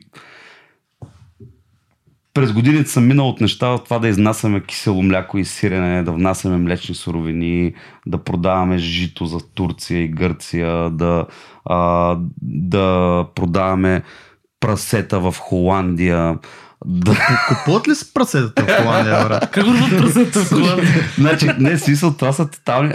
Просто изброявам, а, нали, а, в какъв периметър неща съм правил. Аз за, за това вода разговора на там. Защо Да. Тех, защо технологии, защо блокчейн, примерно последните две години. Точно така. И да и сега е до там ще стигнем, само да през прасетата в Холандия. Което е доста да любопитно. И между това е супер смешна история а, с един мой приятел, много близък, Иван Беломорски, а, който точно беше почнал да, да работи като програмист в Мусала Софт. Чак не мога да развиеш. Ни излезе уникалната възможност да продадем 200 прасета в Холандия. Ванка, ще ти го пратя специално да го чуеш това нещо. Но такова, а, той точно беше почнал и и реално тогава ни излезе тази възможност и ние с нашата невероятна находчивост казахме да, имаме тук точно ликвидират една синя ферма в Бълчик. С около 200 прасета. около 200 прасета. Иначе ние около един месец гласяхме нали, къде ще се колят тези прасета, Ама каква, чак каква сега. музика ще им се пуска, докато камиона пътуват за Значи, а, пак шараут на всички вегани, Да. които ни слушат. Но а, фермата Балчик, след това ли трябваше да я търсите или те дойдоха с офертата, понеже ги ликвидират? тук пак а, дойде от а, моят невероятен нетворкинг на различни нива. След като Бел Морски ми каза, абе, тук трябва ти ли 200 прасета, имаш ли някой? Аз казвам, чакай, сега ще потърсим. И намерихме, нали, през един мой приятел и така нататък. Нали, но да, истината е, че накрая, след един месец много усърдни а, така, усилия, около 1 милион разговора, след като го е потупал по, по рамото а, менеджера на Белморски и го питал, аз се си мисля, че софтуерна компания сме направили, ама тук да не би нещо хранително вкусовата промишленост да кладница. правим. и накрая нищо не стана. Нали, смисъл, така, Няма и, значение. така и прасетата умряха от, от старост. Най-вероятно. Не от преждевременна смърт. Извинявам се на всички а, вегетарианци, вегани, но това беше а, нищо лично, просто бизнес. Да, дойде възможността, ето Да. и, и се вие си и я хванахте Да. за, за Да. опашката на прасето. Та, та, в, а, нали, целият периметър на неща, с които съм се занимавал, са от някакви абсолютни простоти до някакви супер интересни и готини неща. И първия стартъп, като стартъп, който съм участвал, беше втория ми бизнес. А, то беше след като, а, след като направихме тези а, сайта за преводачите и продавахме тези електронни преводачи, а, заедно с същия ми съдружник а, и с още едни много яки пичове от Нью Йорк, българи, м- те тогава държаха този сайт а, Party Stars, имаше един сайт mm-hmm. в България. А, и имаха, и те продължават да имат нали, много интересни технологични бизнеси в, а, в Штатите. В момента един от големите текстинг, а, SMS текст маркетинг а, платформа е тяхна, ProTexting се казва. А, Което в момента е много голямо хора, ако не знаете. SMS маркетинга почва да настига вече имейл маркетинга едва ли не. Абсолютно, защото хората го гледат. SMS, аз нямам дето да нямам прочетен. Нали, най-вероятно и вие сте така. А, но да, и с, с, а, тогава с тези момчета, Калини Пеки, които бяха в, а, в Штатите в Нью Йорк, създадохме а, един вебсайт, който се казваше buynowfromusa.com и направихме, направихме първия в България сайт за доставка на стоки от Штатите, защото фанахме проблема, че, че ам, няма, няма плащания с карти от България не могат да стават тогава. PayPal нямаше в България, тогава беше забранен. А, доставките отнемаха месеци, ако все пак успееш да поръчаш. Мита, и накрая работа. на митницата ти разказват играта, като ти дойдат нещата.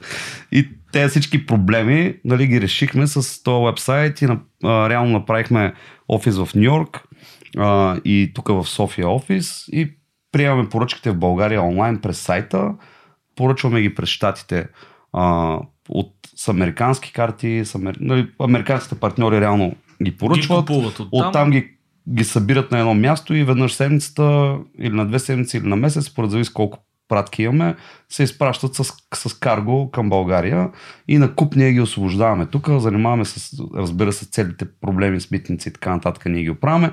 Накрая човека, като си е поръчал е този микрофон, на който ти говориш, който е супер специален и струва два пъти по-малко в Штатите, отколкото в Европа, а, човека си го получава директно или в офиса ни, без да се занимава с митници и такива неща, или в, а, или в къщи с куриер. И това ми беше първият такъв технологичен, истински технологичен а, стартъп, който направихме.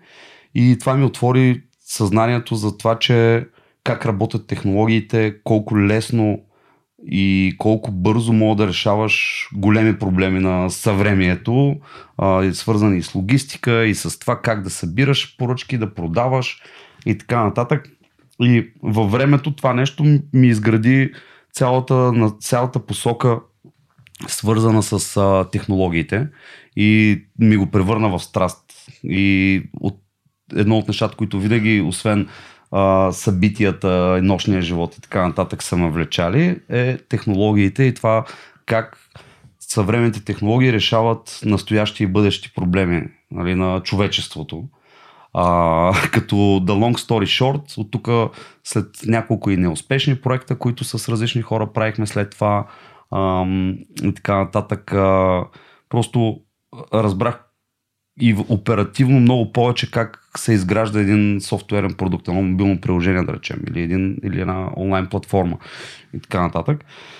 И, а, и така се случи, че, че пък а, преди 3 години и нещо, а, покрай отново мои приятели, с които се познаваме и от стартъп екосистемата и така нататък, а, ме поканиха да, да работиме заедно по първия блокчейн проект, в който работих, а, а именно а, който с Христо Тенчев и с Ники Александров а, си а, почнахме да работим заедно. И всъщност първият интерфейс е правен от Балинов, който ни беше гост не знам, 30 и някой може би епизод. Да, е това е якото на, на, на екосистемата и на мрежата, как нали, нещата супер, а, аз това го познавам, ние работ, сме работили, всички се знаят, което да, е готиното. А всъщност да. те двамата а, с Христо са в XS Soft реално започнаха, мисля, че заедно сме се обалили. Те бяха партньори, даже той беше арт-директор на XS Software. Да, да. т.е. оттам нали, пак а, са, са се завъртяли нещата. С които пък аз съм работил преди около 15 години за играта им Хановете. Яко. ето Аз хановете съм я играл. А ти не си е играл. Да, ето за какво говорим. Така да. че да, наистина виждате как изникват такива неща, когато се запознавате с хора и когато хората ви харесват и вярват под една или друга форма. Така че не го подценявайте това нещо. Но стигнахме да, до Lock Trip реално. Това е... Да, тогава беше Lockchain. Да. А, и реално Ники и Христо бяха пък хората, които заедно с Никола Стоянов от Eternity а, и Яни от Eternity. А, също Eternity един... всъщност е фонд за блокчейн стартъпи. Ами, и, една част и... от техният проект е фонд за да, блокчейн стартъпи. Другото си е блокчейн. Той е блокчейн реално, който да а, преди няколко години те направиха едно от големите ICO-та, mm-hmm. на 20 милиона резнаха тогава на, на публично предлагане на токена и така нататък. И те тогава пък се случи така, че вече Ники Стоянов беше се прибрал от, от Германия и отново покрай събитията и така нататък и покрай още познати, пък се запознахме, пък почнахме да си излизаме, пък да идват на наши събития а, и реално тези хора ми отвориха очите за това какво е децентрализация, какво е Distributed, Ledger Technology, блокчейн, биткоин, какво значи смарт контракт. реално ме провокираха супер много аз да задълбая, защото до тогава си мислех, че блокчейна е нещо, което е нали, някакво понзи. Буквално аз това си мислех, което е огромна грешка, защото имах опции още на 10 долара да си купя биткоини. А, сега в момента сега са 11 600. Нали? А, бяха 20. Да, бяха и 20, ще станат и повече според мен. Това не е инвестиционен съвет. А, но, но, това, но идеята е, че тези хора реално ми отвориха очите, аз да почна да чета повече, да се интересувам и да разбера от тях някакви генерални неща, как работят тези технологии. и ми дадоха, реално ми отвориха очите, след като почнах да чета повече и да се задълбавам в блокчейна и децентрализацията, ми отвориха очите, че това е технологията на една от технологиите на бъдещето, която ще засегне пряко или косвено всеки един бизнес, живот на тая планета. След кратки технически проблеми хора, без да гледаме кой е виновен и да хвърляме вина върху някой. Аз съм си изчервил. Продължаваме. Исках да кажа само, че а, Стоян спомена за това как са му отворили нали, очите за блокчейн, как е, се е заровил, е почнал да учи, колко е важно това, това нещо. И исках да кажа, че има един стоян в паралелна вселена, който всъщност си е затворил очите за това. Тоест на него са му казали, това е бъдещето, еди какво си, обаче той е решил да не го следва това нещо. И ако си беше купил за 10 долара биткоин, сега ще да е мулти, мулти милионер. Обратното, защото той си е казал, че това е понзи, това е блокчейна не струва, блокчейна е простотия, блокчейна ще си, няма да го има след две години и нали ще тя да продължи с нещо тотално друго. Но освен да, да ви чукат нали, тези възможности на вратата, е важно точно да, да ги приемате и да скачате, нали, да ги хващате с две ръце и да ги дърпате вътре. Абсолютно. И, а, и разбира се, ако някой ваш приятел ви се обади с невероятна бизнес възможност, която не може, може да ви да разкаже откаже. по телефона, а трябва налично, нали, това най-вероятно мога да не му дадете шанс. Нали? Това е Amway, примерно, да. продава а, препарати за почистване на кухня. Да, но, но реално м- просто това да, да даваш шанс на неща, които ти звучат на първо време супер крейзи или тотално да не ги разбираш, а, много, много често или рядко, не се знае, зависи какъв, какво ти е обкръжението и кой какви нещата залива, но, а, но абе добре е да Трябва като си... има някакво нещо да, да му най-малкото да се направим някакъв собствен ресърч mm-hmm. и да почетем малко и да проверим в момента в интернет.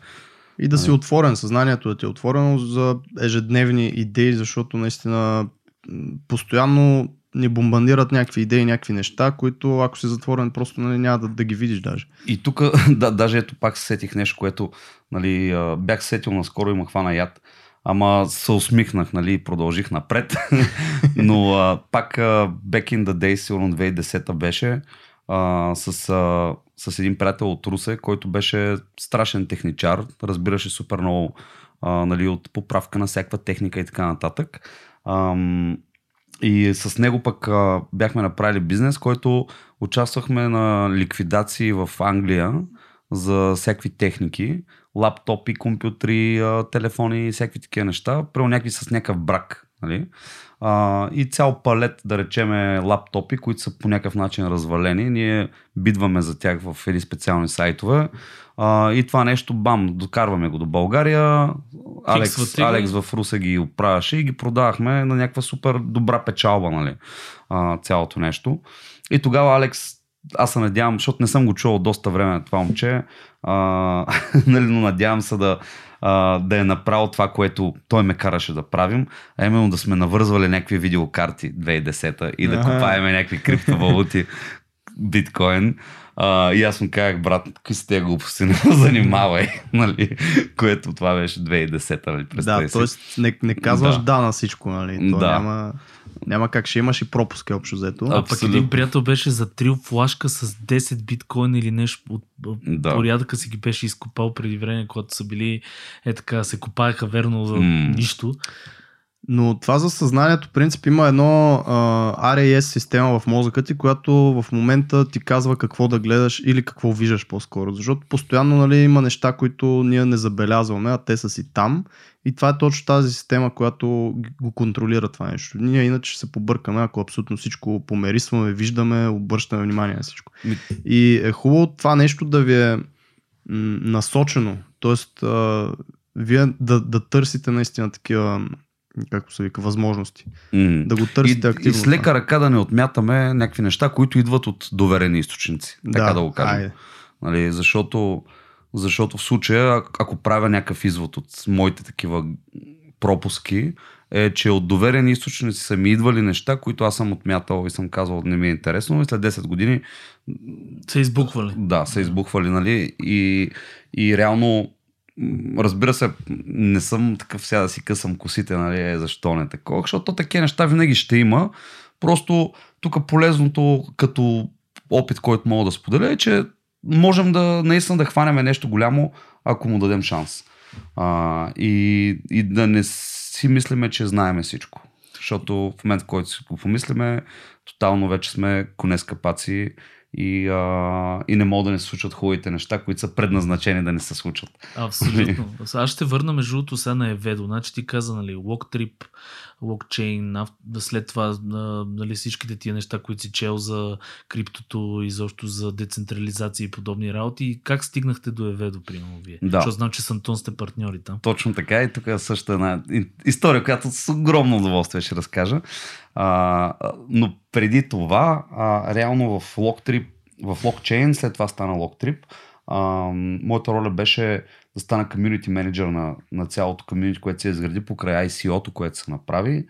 А, рейзнахме тогава около 6 милиона долара а, в края на ICO ерата, точно преди да ICO всъщност е начин блокчейн стартъпите да се финансират чрез а, хора, публика, аудитория, която дава едни Нещо малки като пари краудфандинг, За... Да, а, като срещу- Kickstarter срещу токени, криптовалута. срещу продажба на криптовалута, която създаваш. А реално така мога най-простичко да го обясним за хората, които не е задължително, разбира се, да разбират от блокчейн. Ам, та, нещо като първично публично предлагане на компания, все едно IPO, само че ICO, ти си продаваш коините да, а, coin на хора, които си ги купуват и вярват в проекта, който правиш и така нататък. А, та, та тогава покрай това нещо ние вляхме в брутален екшън, защото в продължение на 4-5 месеца аз от това да не разбирам почти от блокчейн, влязох, дълбах, четях, говорих с хора всеки ден и участвах в проект, който хората ме побъркваха в комьюнитито, който в един момент имаше 20 000 човека, които денонощно пишат и, и аз бях човек, който отговаряше на много от въпросите а, и половината неща, нещо като не го знам, давам реплай, отварям на другия компютър, почвам чета, гледам веднага някакви видеа, хайлайтс, какво значи това нещо и отговарям. Нали? И, и точно буст на knowledge невероятен. И нямам право на грешка. Нали? В смисъл а, цялото това нещо. Та, изключително много ми отвори очите за това как може тази технология да се приложи в реално съществуваща индустрия и бизнес. А, в случая с локчейн а, беше в хотелиерския бизнес. Реално лок, лок, локчейн, сега в момента локтрип, е а, booking.com а, базиран на блокчейн. И а, в момента проекта продължава да съществува, има над 2 милиона хотела, които вече всеки може да влезе да си букне където и да е по света и така нататък. Та, тогава, реално с този безценен опит, м- точно преди две години и половина някъде от този момент назад, а, докато се разхождах а, една неделя на 1 април като на шега, 1 април неделя се падаше 2018 а, трябва да чекна фактологията, но, но мисля, че е така. А, се разхождам в парка и изведнъж моята глава, която точно е поизтрезняла от предна, предната вечер, защото съм излизал с приятели. А, и почва да ми блъска в главата някакви идеи, взеха да ми идват свише. Буквално а, от двете неща, които изключително много раз- разбирам в този момент, а именно правенето на събития, партита, събития, букинги на артисти, на диджеи, цялата тази ентертеймент част и от бизнеса и живота ми. А, и другата част, която е блокчейн технологии, стартъпи, предприемачество и цялото това нещо, изведнъж някакси тая система за отклоняване на, на вниманието спря да работи и бам, главата ми се пръсна, буквално за докато вървя наистина в парка, в кучеш, кучешката градинка зад, зад Сити центъра. А, и оттам бегом към вкъщи седнах и почнах да разлиствам едни листа, да пиша, да, да го изливам това нещо а, и да си го развивам. И в продължение на два дена това нещо така беше. И си казах, е, това е нещо, което мисля, че искам да правя с живота си от тук нататък. Жестоко. И а, тогава беше идеята да парти токен, въобще не беше още толкова голяма идеята, а, беше фокусирано някъде. А, след което първото нещо, което направих, ето това е като съвет мога да дам нали, на хора, които им, имат идеи за бизнес и така нататък, точно отидете и разкажете на някой.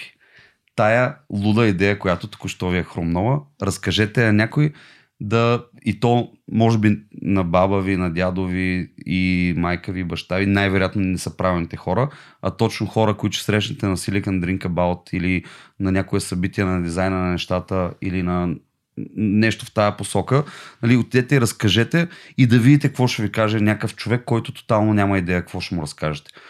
Обаче в същото време има някакъв майндсет нали, за предприемачество, за технологии за, или за нещата, с които се занимавате. И, а, и аз тогава, един от нашите кофаундъри, първият човек, на който разказах, беше Елена, а, която след последствие не стана и кофаундър. А, отидох, разказах и, и тя ми каза, Стоянски, това е много яко, влизам, айде да го правиме. Нали. И, от, и това нали, обратната връзка от нещо, което някой, който те познава и същото време нали, разбира от нещата, които се занимаваш и като получ обратна връзка, това ти дава едни крила, които още повече те мотивира да, да не спиш следващите дни. И оттам нататък а, си казах, окей, аз с целия ми много... Това проект, който сега го правим, е Ведо, който се случи е Ведо, не? тогава беше още да парти толкова. А, ще го направим по начин, по който както се прави по учебник, by the book, то не е по учебника ми, както се прави в Silicon Valley. Намираш си първо кофаундерите, кофаундерите, с които ти си sustainable мога да бутстрапваш и в тежки и хубави дни а, да, да натискате, Антонски. Бутстрапваш, значи да нямаш фандинг и да можеш сам да си а, плащаш сметките на този стартъп и да вкарваш евентуално пари за девелопмент и така нататък. Това е като женитбата, аз понеже знам от единствените, които сме, дали единствени, който знае тук, като женитбата и в добро и в лошо. Да, точно така. Да, между другото, Да. ти се жениш за тези хора. Реално, а, тези хора, с които да работиш и си съдружник и кофаундър и ще имате и добро и лошо, който си мисли, че е само добро, значи дълбоко се лъже. лъже. А, но, но реално си казах още тогава в момента, искам да намеря готините хора, с които, които са супер хай-енд професионалисти в това, което правят, а, в същото време са готини и харесват идеята тези хора искам да, да станем едно семейство и да бачкаме и да работим по, тая, по този проект, защото това нещо ще бъде long term нещо, което живот и здраве ще създадем като иновация в а, света. И, а, и каква е? И, идеята е, че след това аз се видях с Жоро, който, който също ни стана кофаундър а, и който е легалната част на проекта. Реално той е high-end legal а, в същото време има много предприемаческо в него и така нататък. Неговата реакция беше абсолютно същата и си казах, мамка му, мисля, че този Съм път го нацелихме. Път. Да. Този път го нацелихме, защото с два разговора имах вече два кофаундъра, които знаех, че, че са топ в това, което правят. Това си е evaluation от всякъде. Между. Точно. И след това дойде, а, дойде, дойде, чакай малко сега ние правим софтуерен проект. Вече имам а, маркетинг, бездев, кофаундър, имам Кой ще ни го прави? legal, а, legal, нали, такъв съпорт, нали, който е супер важен, особено като правиш и блокчейн проект. И от тук кой ще го прави и се сетих за нашия, за един мой приятел, който съм се запознал на Silicon Drink About с него а, преди няколко години а, в Бардака, в нашия бар, бяха правили Как се навръзва събитие. нещата? Ето това Да. много е кепи. И Да. тогава а, Remote Year, те са а, такава международна Digital Nomad а, група, имаха в София група и заедно с тях направихме Silicon Drink About, за да мога да мържнем комьюнитата. И тогава се запознах с един дългуч канадски а, Рик Грахам, а, който, който супер много а, се харесахме като хора и се понапихме заедно и си говорихме тогава. Той беше, нали, обикаляха цял свят по един месец във всяка държава, в 12 държави обикаляха. България беше едната от държавите. Супер много се приятелихме, почнахме да се излизахме. Той почна редовно да идва в бара, нали, който си беше и нашия и така нататък. И реално станахме супер добри приятели той после напусна България, нали, като свърши месеца. И в годините сме си държали някаква връзка. И покрай локчейн, реално той беше ми писал дали по някакъв начин не мога да работим заедно. И аз бях му казал тогава, че точно тогава не можем, защото вече беше... Не трябваха нови хора в случая. И си казах, че но за в бъдеще ще държиме връзка и его момента, в който точно изграждам вече новия проект и търсиме CTO и човек, който да е technical co-founder. Нали? И бам, Рик. И това, което каза ти, трябва да имаш човек, който за, набързо да го контактнеш, той да ти отговори и вече да е вътре. И точно това стана. Реално, писах на Рик във Фейсбук, той ми каза, имам време малко по-късно да се чуме. Посред нощ беше 2 часа, защото той е в Канада. 2 часа през нощта беше, говорихме, разказах му за идеята, направихме след това един фоллоуап, той супер се изкефи и ми върна имейл още същата вечер. Why I don't have a co-founding title, man? Uh, I'm coming to Sofia very soon and let's, let's build it up. И, и буквално бам като на магия и сега викам, какво остана? Какво остана? Коя е тази роля, която, която я няма още в кофаундинг екипа? И тук е, идва дизайнера. Тук идва дизайна на нещата, брат. да, и тогава моят приятел Маргарит Ралев Uh, покани го на среща да се видим uh, в uh, това, в uh, ето тук пак свързваме нещата с нетворкинга, колко е важно. Поканя го Маргарит да се видим в uh, грамофона в градината, да си поговорим. Аз му казах, имам един проект, а, който просто към ти разкажа малко повече. Нали, тотално на касетно някой се обажда за да ти чисти в хола, нали, в невероятната прахосмокачка. Както и да е. И дойде Маргарит, видяхме се, той беше изключително заед в, в онзи момент, той продължава да е изключително заети в този момент. И тогава, след като му разказах, той ми даде някаква обратна връзка, питам някакви въпроси, много, много добре ми структурира някакви мисли в главата. А, и на въпроса има ли шанс, възможност, време да се включи в проекта, защото това е единствената роля, която е останала.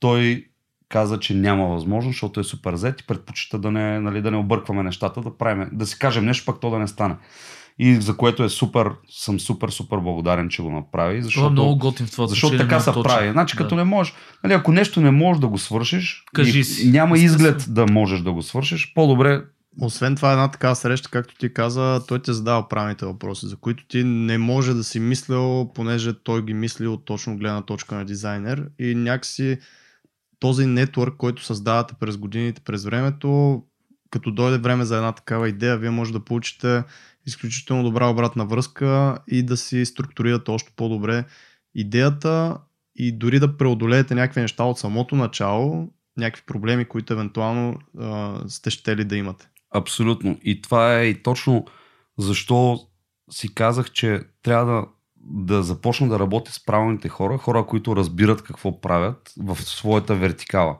В случая с лигала, с маркетинга, с бизнес девелопмента, както съм аз, нали, а, с, а, с програмирането и технологичната част и, и, и с дизайна. Нали? Тоест, правилните хора ще зададат правилните критерии това нещо да започне да се случва, без да се допускат грешки. На базата на опита, ще хора са опитни.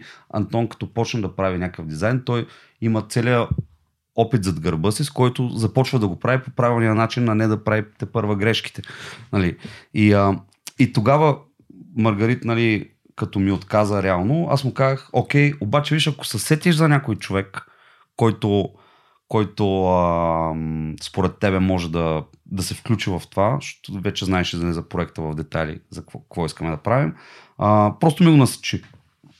И мина се не мина някакво една-две седмици от тая среща а, и тази роля продължаваше да бъде не запълнена. Нали, ние вече пош, бяхме почнали да нали, доста поразвили още нещата за още няколко седмици. И за мен ми светише тази червена лампа, че тази роля без нея не може да се случи. В смисъл без дизайн, технологичен проект, нали, платформа, която свързва ивент бизнеса, продава билети и така нататък. Нали. Без дизайн си за никъде, реално. И тогава Маргарит ми каза, ето е сега тук един приятел, искам да ви свържа.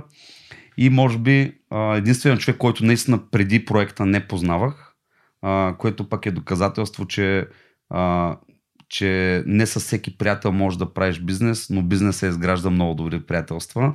А, е, е този господин тук с брадата срещу мене, Антон, който Маргарит ме свърза с него и това е много интересна история. Аз ще разкажа как аз съм видял нещата. Може би той може да каже как той ги е видял. Но реално Маргарит ме свърза с а, Антон Аладжов от дизайна на нещата. Тогава още ги нямаше дизайна на нещата.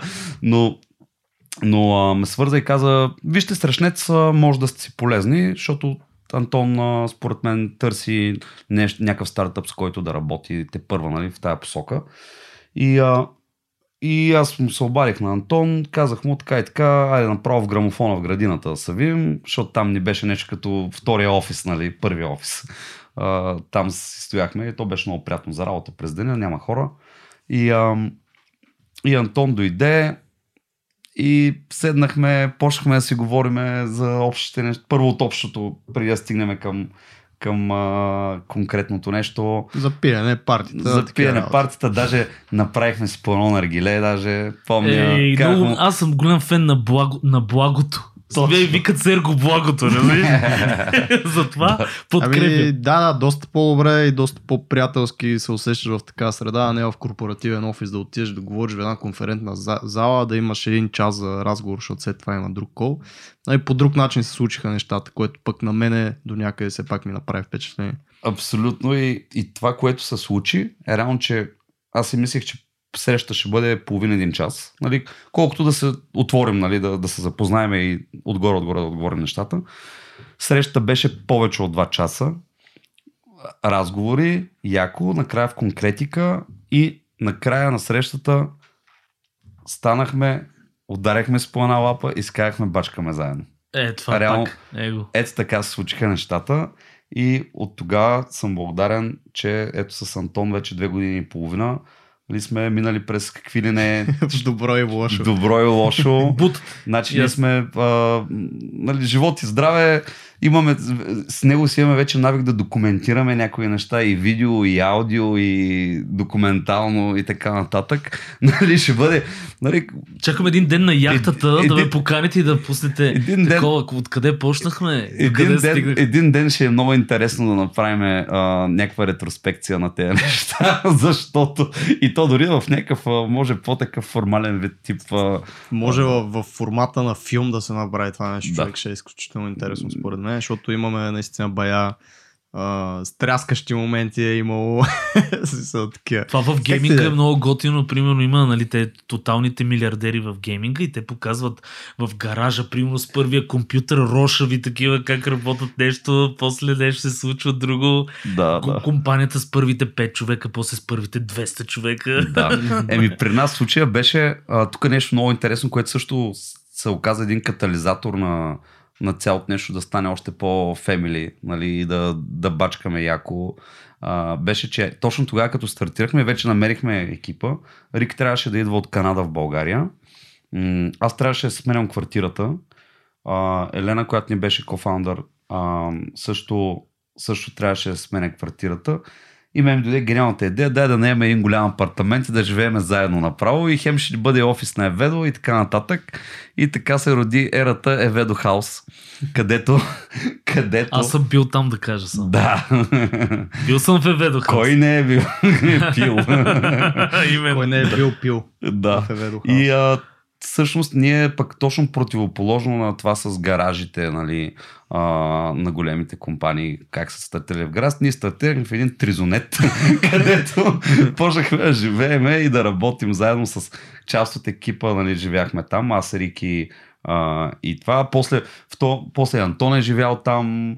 А, и, и, абе, и разни други това партньори. Си беше... DevOps от Македония, DevOps от Македония, партньори да. идваха а, други партньори, с които сме се запознавали, идваха и оставаха такива, които не са българи за известно време. Тоест това е Абе, беше добър асет и такова много интересно решение, защото това не са едни малко пари на месец, а когато стартираш нещо и не си много сигурен какво ще се случи, нали? не всеки би предприел тази стъпка. Защо предприяти? Ами аз се предприех, защото излезе сметката тогава, mm-hmm. back in the days. Нали? А, и си казах, какво по-хубаво от това, нали, аз съм на този етап от живота си, нали, тогава нямах приятелка, нямах а, деца, аз още нямам деца. Нали. За които знаеш. За които знаеш. Не, Шегуваме се. Ако ни Хани, служа, Хани, ако... извинявай, Ако нали, тези, тези хора не знаят какво говорят. А, но но а, идеята е, че тогава просто ми, ми дойде като възможност и си казаха, «Бе, я да проверим дали има такива места, където може да се събереме и, и да живеем и да има място за работа. И а, първото място, което гледахме реално, беше в Лозенец там до, до хотел Маринела, един тризонет, който беше, имаше три отделни като малки автономни Апартаментчета. апартаментчета с Да. тераска, с а, баня, туалетна и така нататък. Също време има цял етаж първи голям, който пък става за някакво офис пространство. И същото време целият покрив на сградата беше обособен като а, Парти тераса. парти, С тераса, барбекю, барбекю, братле, с барбекю. навеси и всичко останало. И тогава си казахме, абе, я си казах по-скоро, защото аз, нали, аз малко автономно го взех решение. После има моменти, в които съм се чудил дали е било правилното решение, обаче сега в момента, като се върна, абсолютно е било правилното решение, защото, защото реално там точно беше място, където нали, ние живееме, работим, а, Партита, забавляваме се. Не сме правили много партита, между другото, което е странно. Може би, защото имаше наличен грамофона и, и някакви други барове, но, но реално там вече си- справихме си седмичните скръмове, идваха хора да си бачкат там, живяхме си. Абе, беше точно малко Silicon Valley стайл го направихме, защото е го правиме нещо заедно, бами почваме да живееме заедно и да работим заедно и, и а, има Който е гледал Silicon Valley сериала, там нали имате една така инкубаторска къща, дето с стартъпите живеят в нея и си бачкат. Да, а, и това между другото аз никога не съм го гледал Silicon Valley сериала, само че познавам един от главните актьори, ми е приятел. Той Кумаил е Нинджанти. ин- Индиец. А, И, а, а, той е уникален Да, беше ми на гости тук в София и а, му показах а, как се случват нещата с шотовете в бардака и така нататък. Софийския хайлайт. Да. Uh, хайлайф. Очаровал си го с нощния живот Да. на София. И всъщност а, ти сам каза, нали, че нали, гледайки на... Не винаги си знаел, че това е правилното решение. И аз тук искам да изтъкна, че в момента нали, вече сме на някакъв друг етап, нали, не, сме, не сме в този ведохаус и така нататък, но а, факт е, че това не е за винаги. Тоест ти дори да си взел някакво грешно решение, винаги може да се върнеш назад или да го промениш, което е нещо, което спира повечето хора. Мгм. Точно по-добре да действаш сега и да направиш грешка, отколкото да не направиш нищо, защото това е най-голямата грешка. Нали? В смисъл да не си пробвал, нали? да, не си, да не си тесвал, да не си почукал ти на вратата на някой. Нали? А, и, и то във времето нали, много от тези решения са грешни, много от тях обаче няма да са и те те ще направят разликата, защото нали, просто това, да, ако подхождаш с страх към новите неща и неизвестното, нали, никога няма да, да направиш правилната стъпка, нали, която много случаи ще е грешна, но пак може да е правилна, защото тя ще доведе до нещо друго. Нали, примерно с последните си пари да хванеш екипа и да отидеш в Белград на конференция и да си правите кефа. Нали?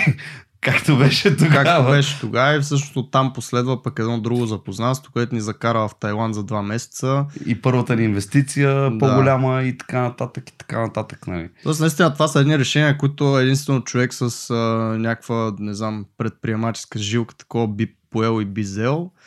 А, за някакси нормалните хора това са едни рискове, които те не са сигурни, че има нужда да се поемат. И затова нали, се държат на едно ниво.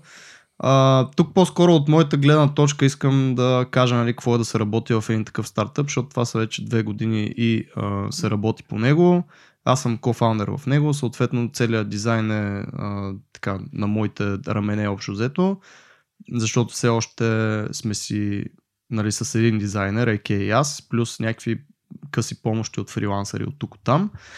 Но искам да кажа, че ако някой а, има намерение да стартира такова нещо или да участва, първо да знае, че е много по-динамично, отколкото нали, всеки ден да ходиш някъде и на края на месеца ти дават едни пари за заплата. Тоест тук наистина ще си имате и свободното време. Аз не мога да кажа, че мега много съм се преработил. Било е по-скоро на моменти, когато са ни били ключови, а, трябва да си примерно 5 дена само това правиш, работиш, нали, нищо друго. А, след това имаш някакво време, в което можеш да чилнеш. А, тоест не е нали, докато не заработи като... На талази, на талази. Общо взето, да, докато не заработи като една стандартна компания, корпорация, вече, което и това ще се случи, ако, ако стартъпа се развие достатъчно, ам, нали, няма да имате тази рутина, която се случва, ако работите за някой time. Другото нещо е, че плюсът, нали, от, ако гледаме от другата страна на това нещо е, че ако работите full time, вие ще пропуснете супер много възможности, които на един подобен стартъп му изкачат, като точно тези нетворкинг събития по различни м- нали, градове, къде в Виена сме били, в, къде ли не сме в били? Белград, на много да. места сме ходили нали, точно с тази цел. В Тайланд, нали, това, което много яко преживяване си направихме, това да работиш от всякъде, нали, можеш да го правиш и като фрилансър, но можеш да го правиш и за твой стартъп. В случая стоян ме нацели просто във време, в което аз бях вече 7 години фрилансър и някакси ми беше дошло до гуша да работя по различни проекти за различни хора, които си развиват нали, техните си неща. И аз бях готов и просто се оглеждах и ослушвах нали, точно за някаква идея да развивам нещо мое, в случая нали, нещо наше. И затова не беше много труден избора и затова наистина стиснахме ръцете още тогава, като на края на такава среща винаги нали, се казва какви могат да бъдат следващите стъпки.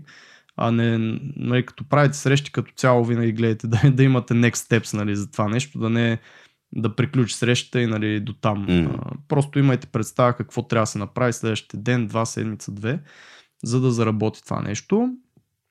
И пак ще се върна на нетворкинга и на това как аз стигнах до този стартъп. Той Старалев, който нали, е наш добър приятел, бил ни и гост. Един от най-слушаните епизоди, между другото, е с него. Проверете го, ако не сте. М- всъщност аз не си подавах CV, не си подавах портфолио, не кандидатствах в JobsBG за работа. А ето покрай, познат покрай човек, който нали, ми вярва и съм под една форма, надявам се, приятен, а, ме е препоръчал. Същото нещо е с софтуни. Аз в момента не преподавам софтуни, защото съм си подал кандидатура там, понеже съм, не знам, намерил съм в интернет обява, примерно, че търсят лектори. Напротив, точно пак от моя нетворкинг някой ме е препоръчал и там сме се заговорили, разговорили, харесва идеята, приел съм и съм започнал да го правя. И тези неща стават точно с запознанство и с това хората да ви познават и да знаят какво точно правите. Това е, Абсолютно. е нали, едно такова обобщение на целия разговор и, mm. и, и въртене около. Да, и ето и покрай тебе как са случили нещата и покрай мене нали, всички неща, които до сега разказах и в миналото и сега. Всичко е на база на контакт, който съм направил и е дошъл от някъде някакъв фоллъп от този контакт и от този контакт и от този контакт. Тоест тук нали, пак ако мога да обособим някаква основна стоеност от целия разговор, който правим, това е наистина, че са изключително важни хората, които познаваш. И нали, това с тези шлагери от типа на, нали, че си средно общо кратно на хората, с които комуникираш, нали, е абсолютно вярно. Нали, и това като а, комуникираш с определен тип хора и когато си вдигаш дигаш и раз, разнообразяваш този тип хора, ти в същото време обогатяваш себе си и, и твоята средна стоеност. Реално. Както ти за тях, така те за теб. И ам, определено е Абе, at the end of the day, нали, да, не става просто човек да бъде само ала бала и да ходи по събития и, и това да му е живота. А, става просто нали, тази, този елемент да го има и да, да обръща специално внимание. Както обръщаш внимание на тялото си и да ходиш да тренираш и за да постигнеш резултати, трябва да имаш да, ето Сергей, ти така. Той тези резултати не се постигат лесно. Виж, ти доста разходи. Ето виж при мен как е. Нали вече. Така.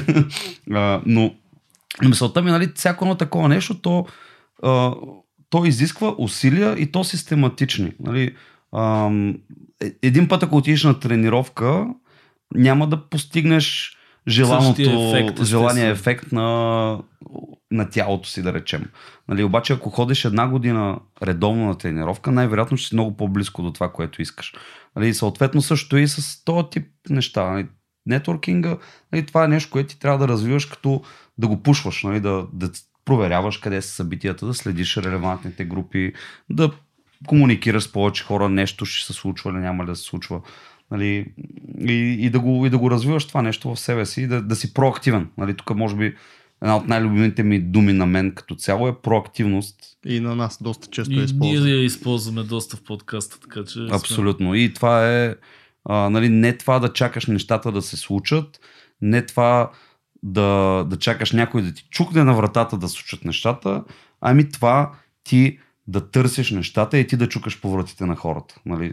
В смисъл, то е, нали, аз на тези три типа хора разделям хората в, в, тая, в този сегмент.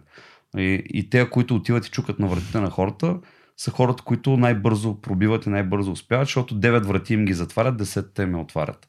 Нали? И 10 като я отворят, вече нещ... там, там ще изслушат какво, какво и що и няма да ти кажат не. На другите 9 ще ти кажат не. Нали? И това не трябва да демотивира.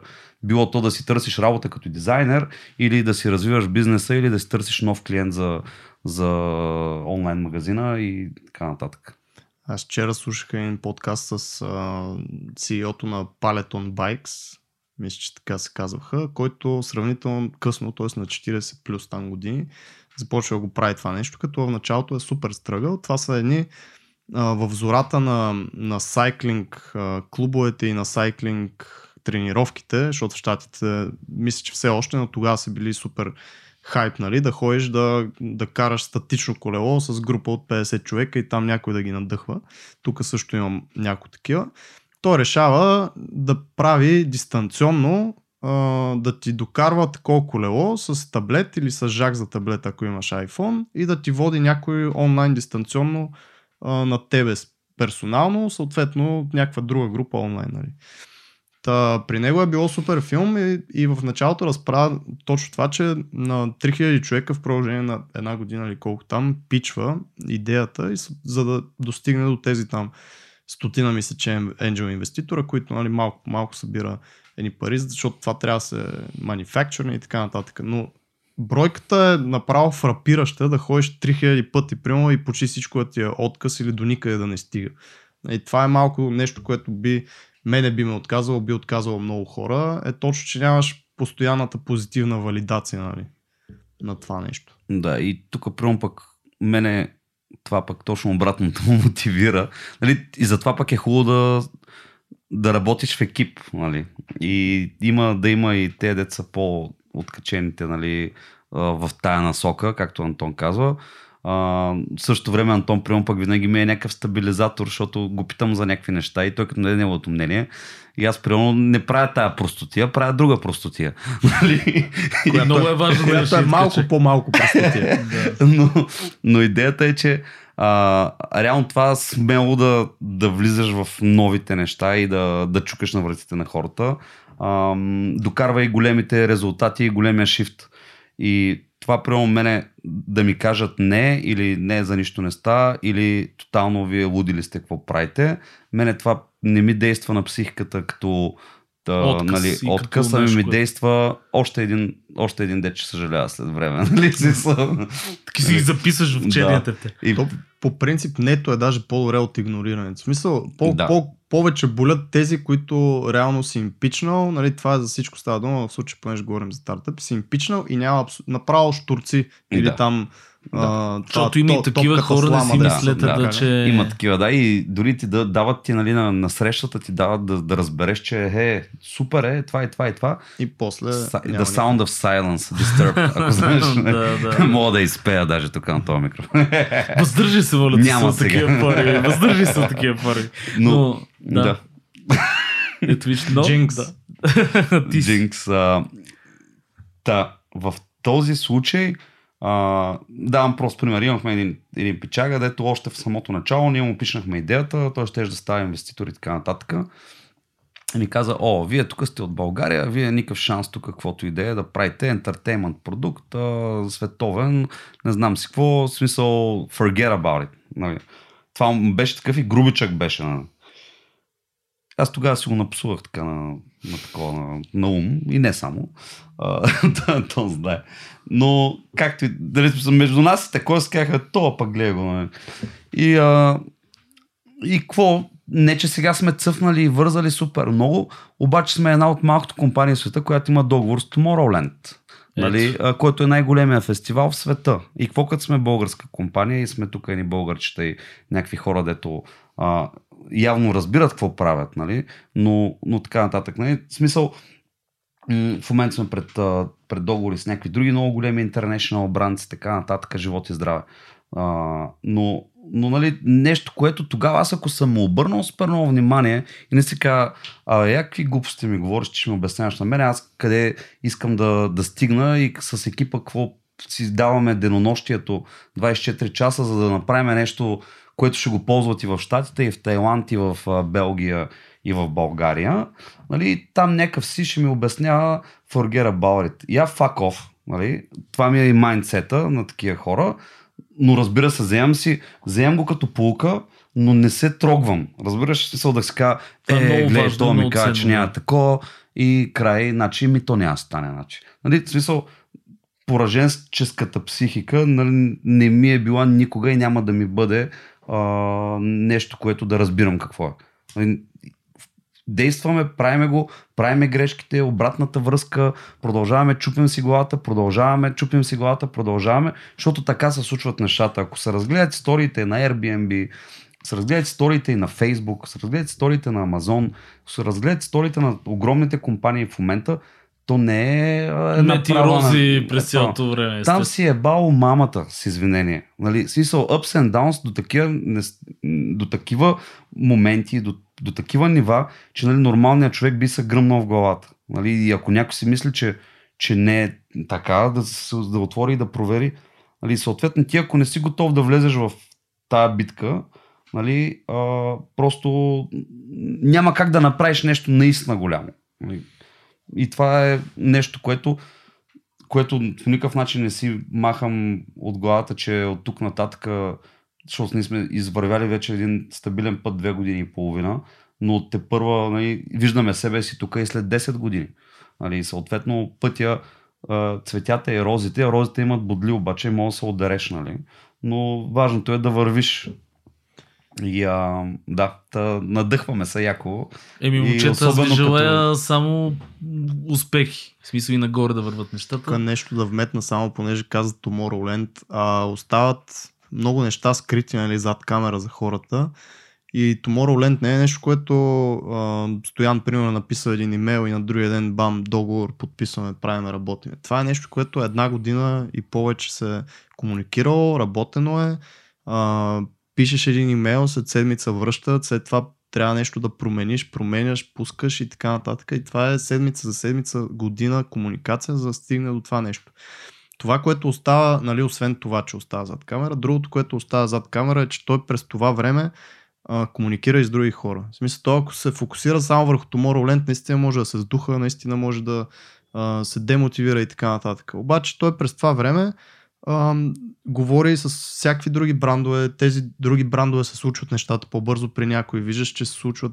А, нали, и това, това е нещо, което може нали, един човек да го държи, да продължава да се опитва да, да бута един проект. Нали. Ако, се, ако сложите, какво беше, всичките яйца в една кошница, нали, all the eggs in one basket, тогава идва големия проблем, че наистина ам, вие просто ще, ще припаднете от тази демотивация, която Абсолютно, защото може да ви каже. една година една година. Значи ние дори повече от година комуникираме с, с uh, Tomorrowland, за накрая за да, за да стигнем. И то пак, нали, тук пак идва нетворкинга. Нали, аз uh, свързаха ме с uh, менеджера на Димитри Вегас и Like Mike, uh, който е един от фаундърите на Tomorrowland.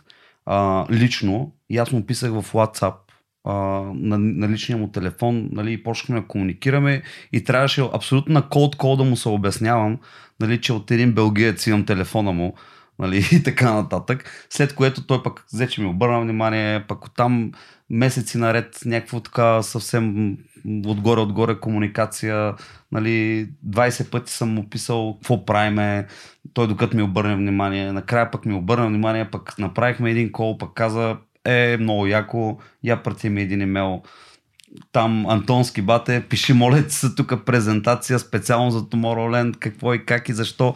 Нали, смисъл, цялото това нещо, нали, продължава как Антон, повече от година. Нали, ако, тоест, то е било много пъти не, не, не, не, не, нищо, не, не, не, не, не, не, нищо, не, не, не, не, не, не, нищо и накрая да. Защото сме стояли и тук малко за стоицизма, нали, и това да не се отказваш и да, нали, да, да продължаваш да, да показваш, че си там, не си бил там за два дена и та няма вече. Нали? А, и, и междувременно още един милион, айде не са един милион, ама сигурно са хиляда. Нали, други лида, аз които съм движил, съм оправил, защото моята роля е много, нали, като фаундър и CEO и основно в бизнес девелопмента развивам нещата, нали, да, да вкараме колкото се може повече бизнес, синергии, партньорства и така нататък. Нали, съм получавал толкова много нета, нали, специално за Еведо, че не мога да ги изброя, буквално. Обаче пък тези дата, накрая са получавали така, че те деца са ми казали не, са ми казвали и да след това. Нали, защото са видяли, че не се отказваме, продължаваме, вече готин продукт, развива се, и, и имаме recognition, все повече ключови партньорства, все повече неща, които нали, нямаше да ги имаме, ако бях се отказал на стотното не. Нали, в смисъл, няма как. Тоест трябва нон-стоп да ти е лудница от а, нали, всякакви хора, всякакви лидове. Дори ако кандидатствате за работа, нали, ако се фокусирате само върху една компания, което вие може да го правите нали, една след друга, а не на всичките да им пишете на 30, но като го правите, ако едната компания ви каже не и вие нямате нали, други опции, естествено, че ще сдухате. А в случая, ако постоянно ви е лудница и постоянно си ви казват не, да, не, да, не, да, не, нали, голям прас още едно не, защото има следващото да. Така че това е едно хакче, което е много важно. Ние направихме тук сигурно 4 часа разговор вече. Не, ма близо 2 часа момчета. Ме ми е много приятно, между другото, може и 4 верно да ги откараме.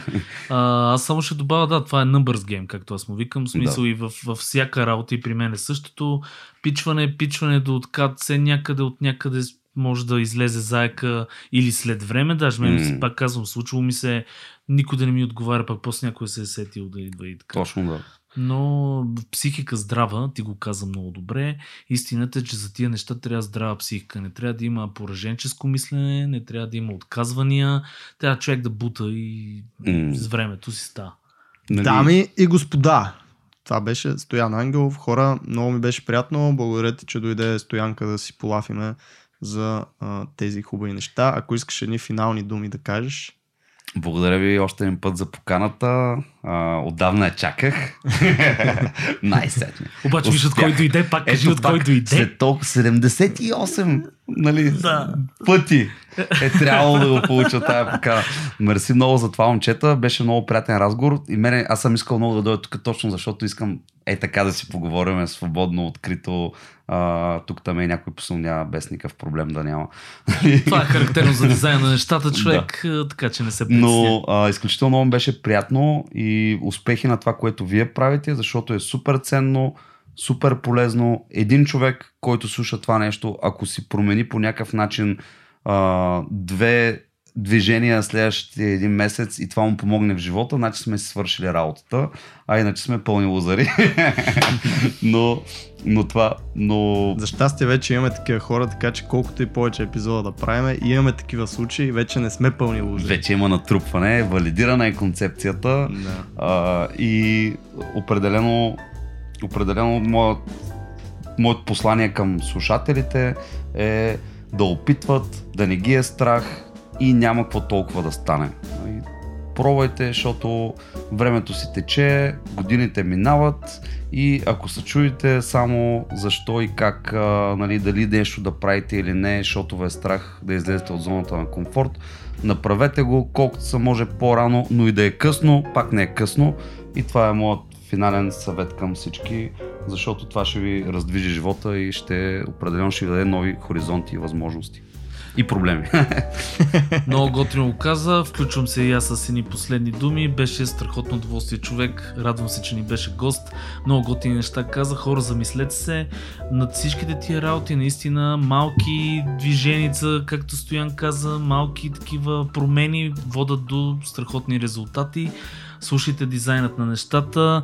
Ако не сте се записали в групата ни във facebook.fm права черта дизайнът на нещата, като аз лично съм измислил това страхотно кратко име, сега е момента да го направите и до следващият път.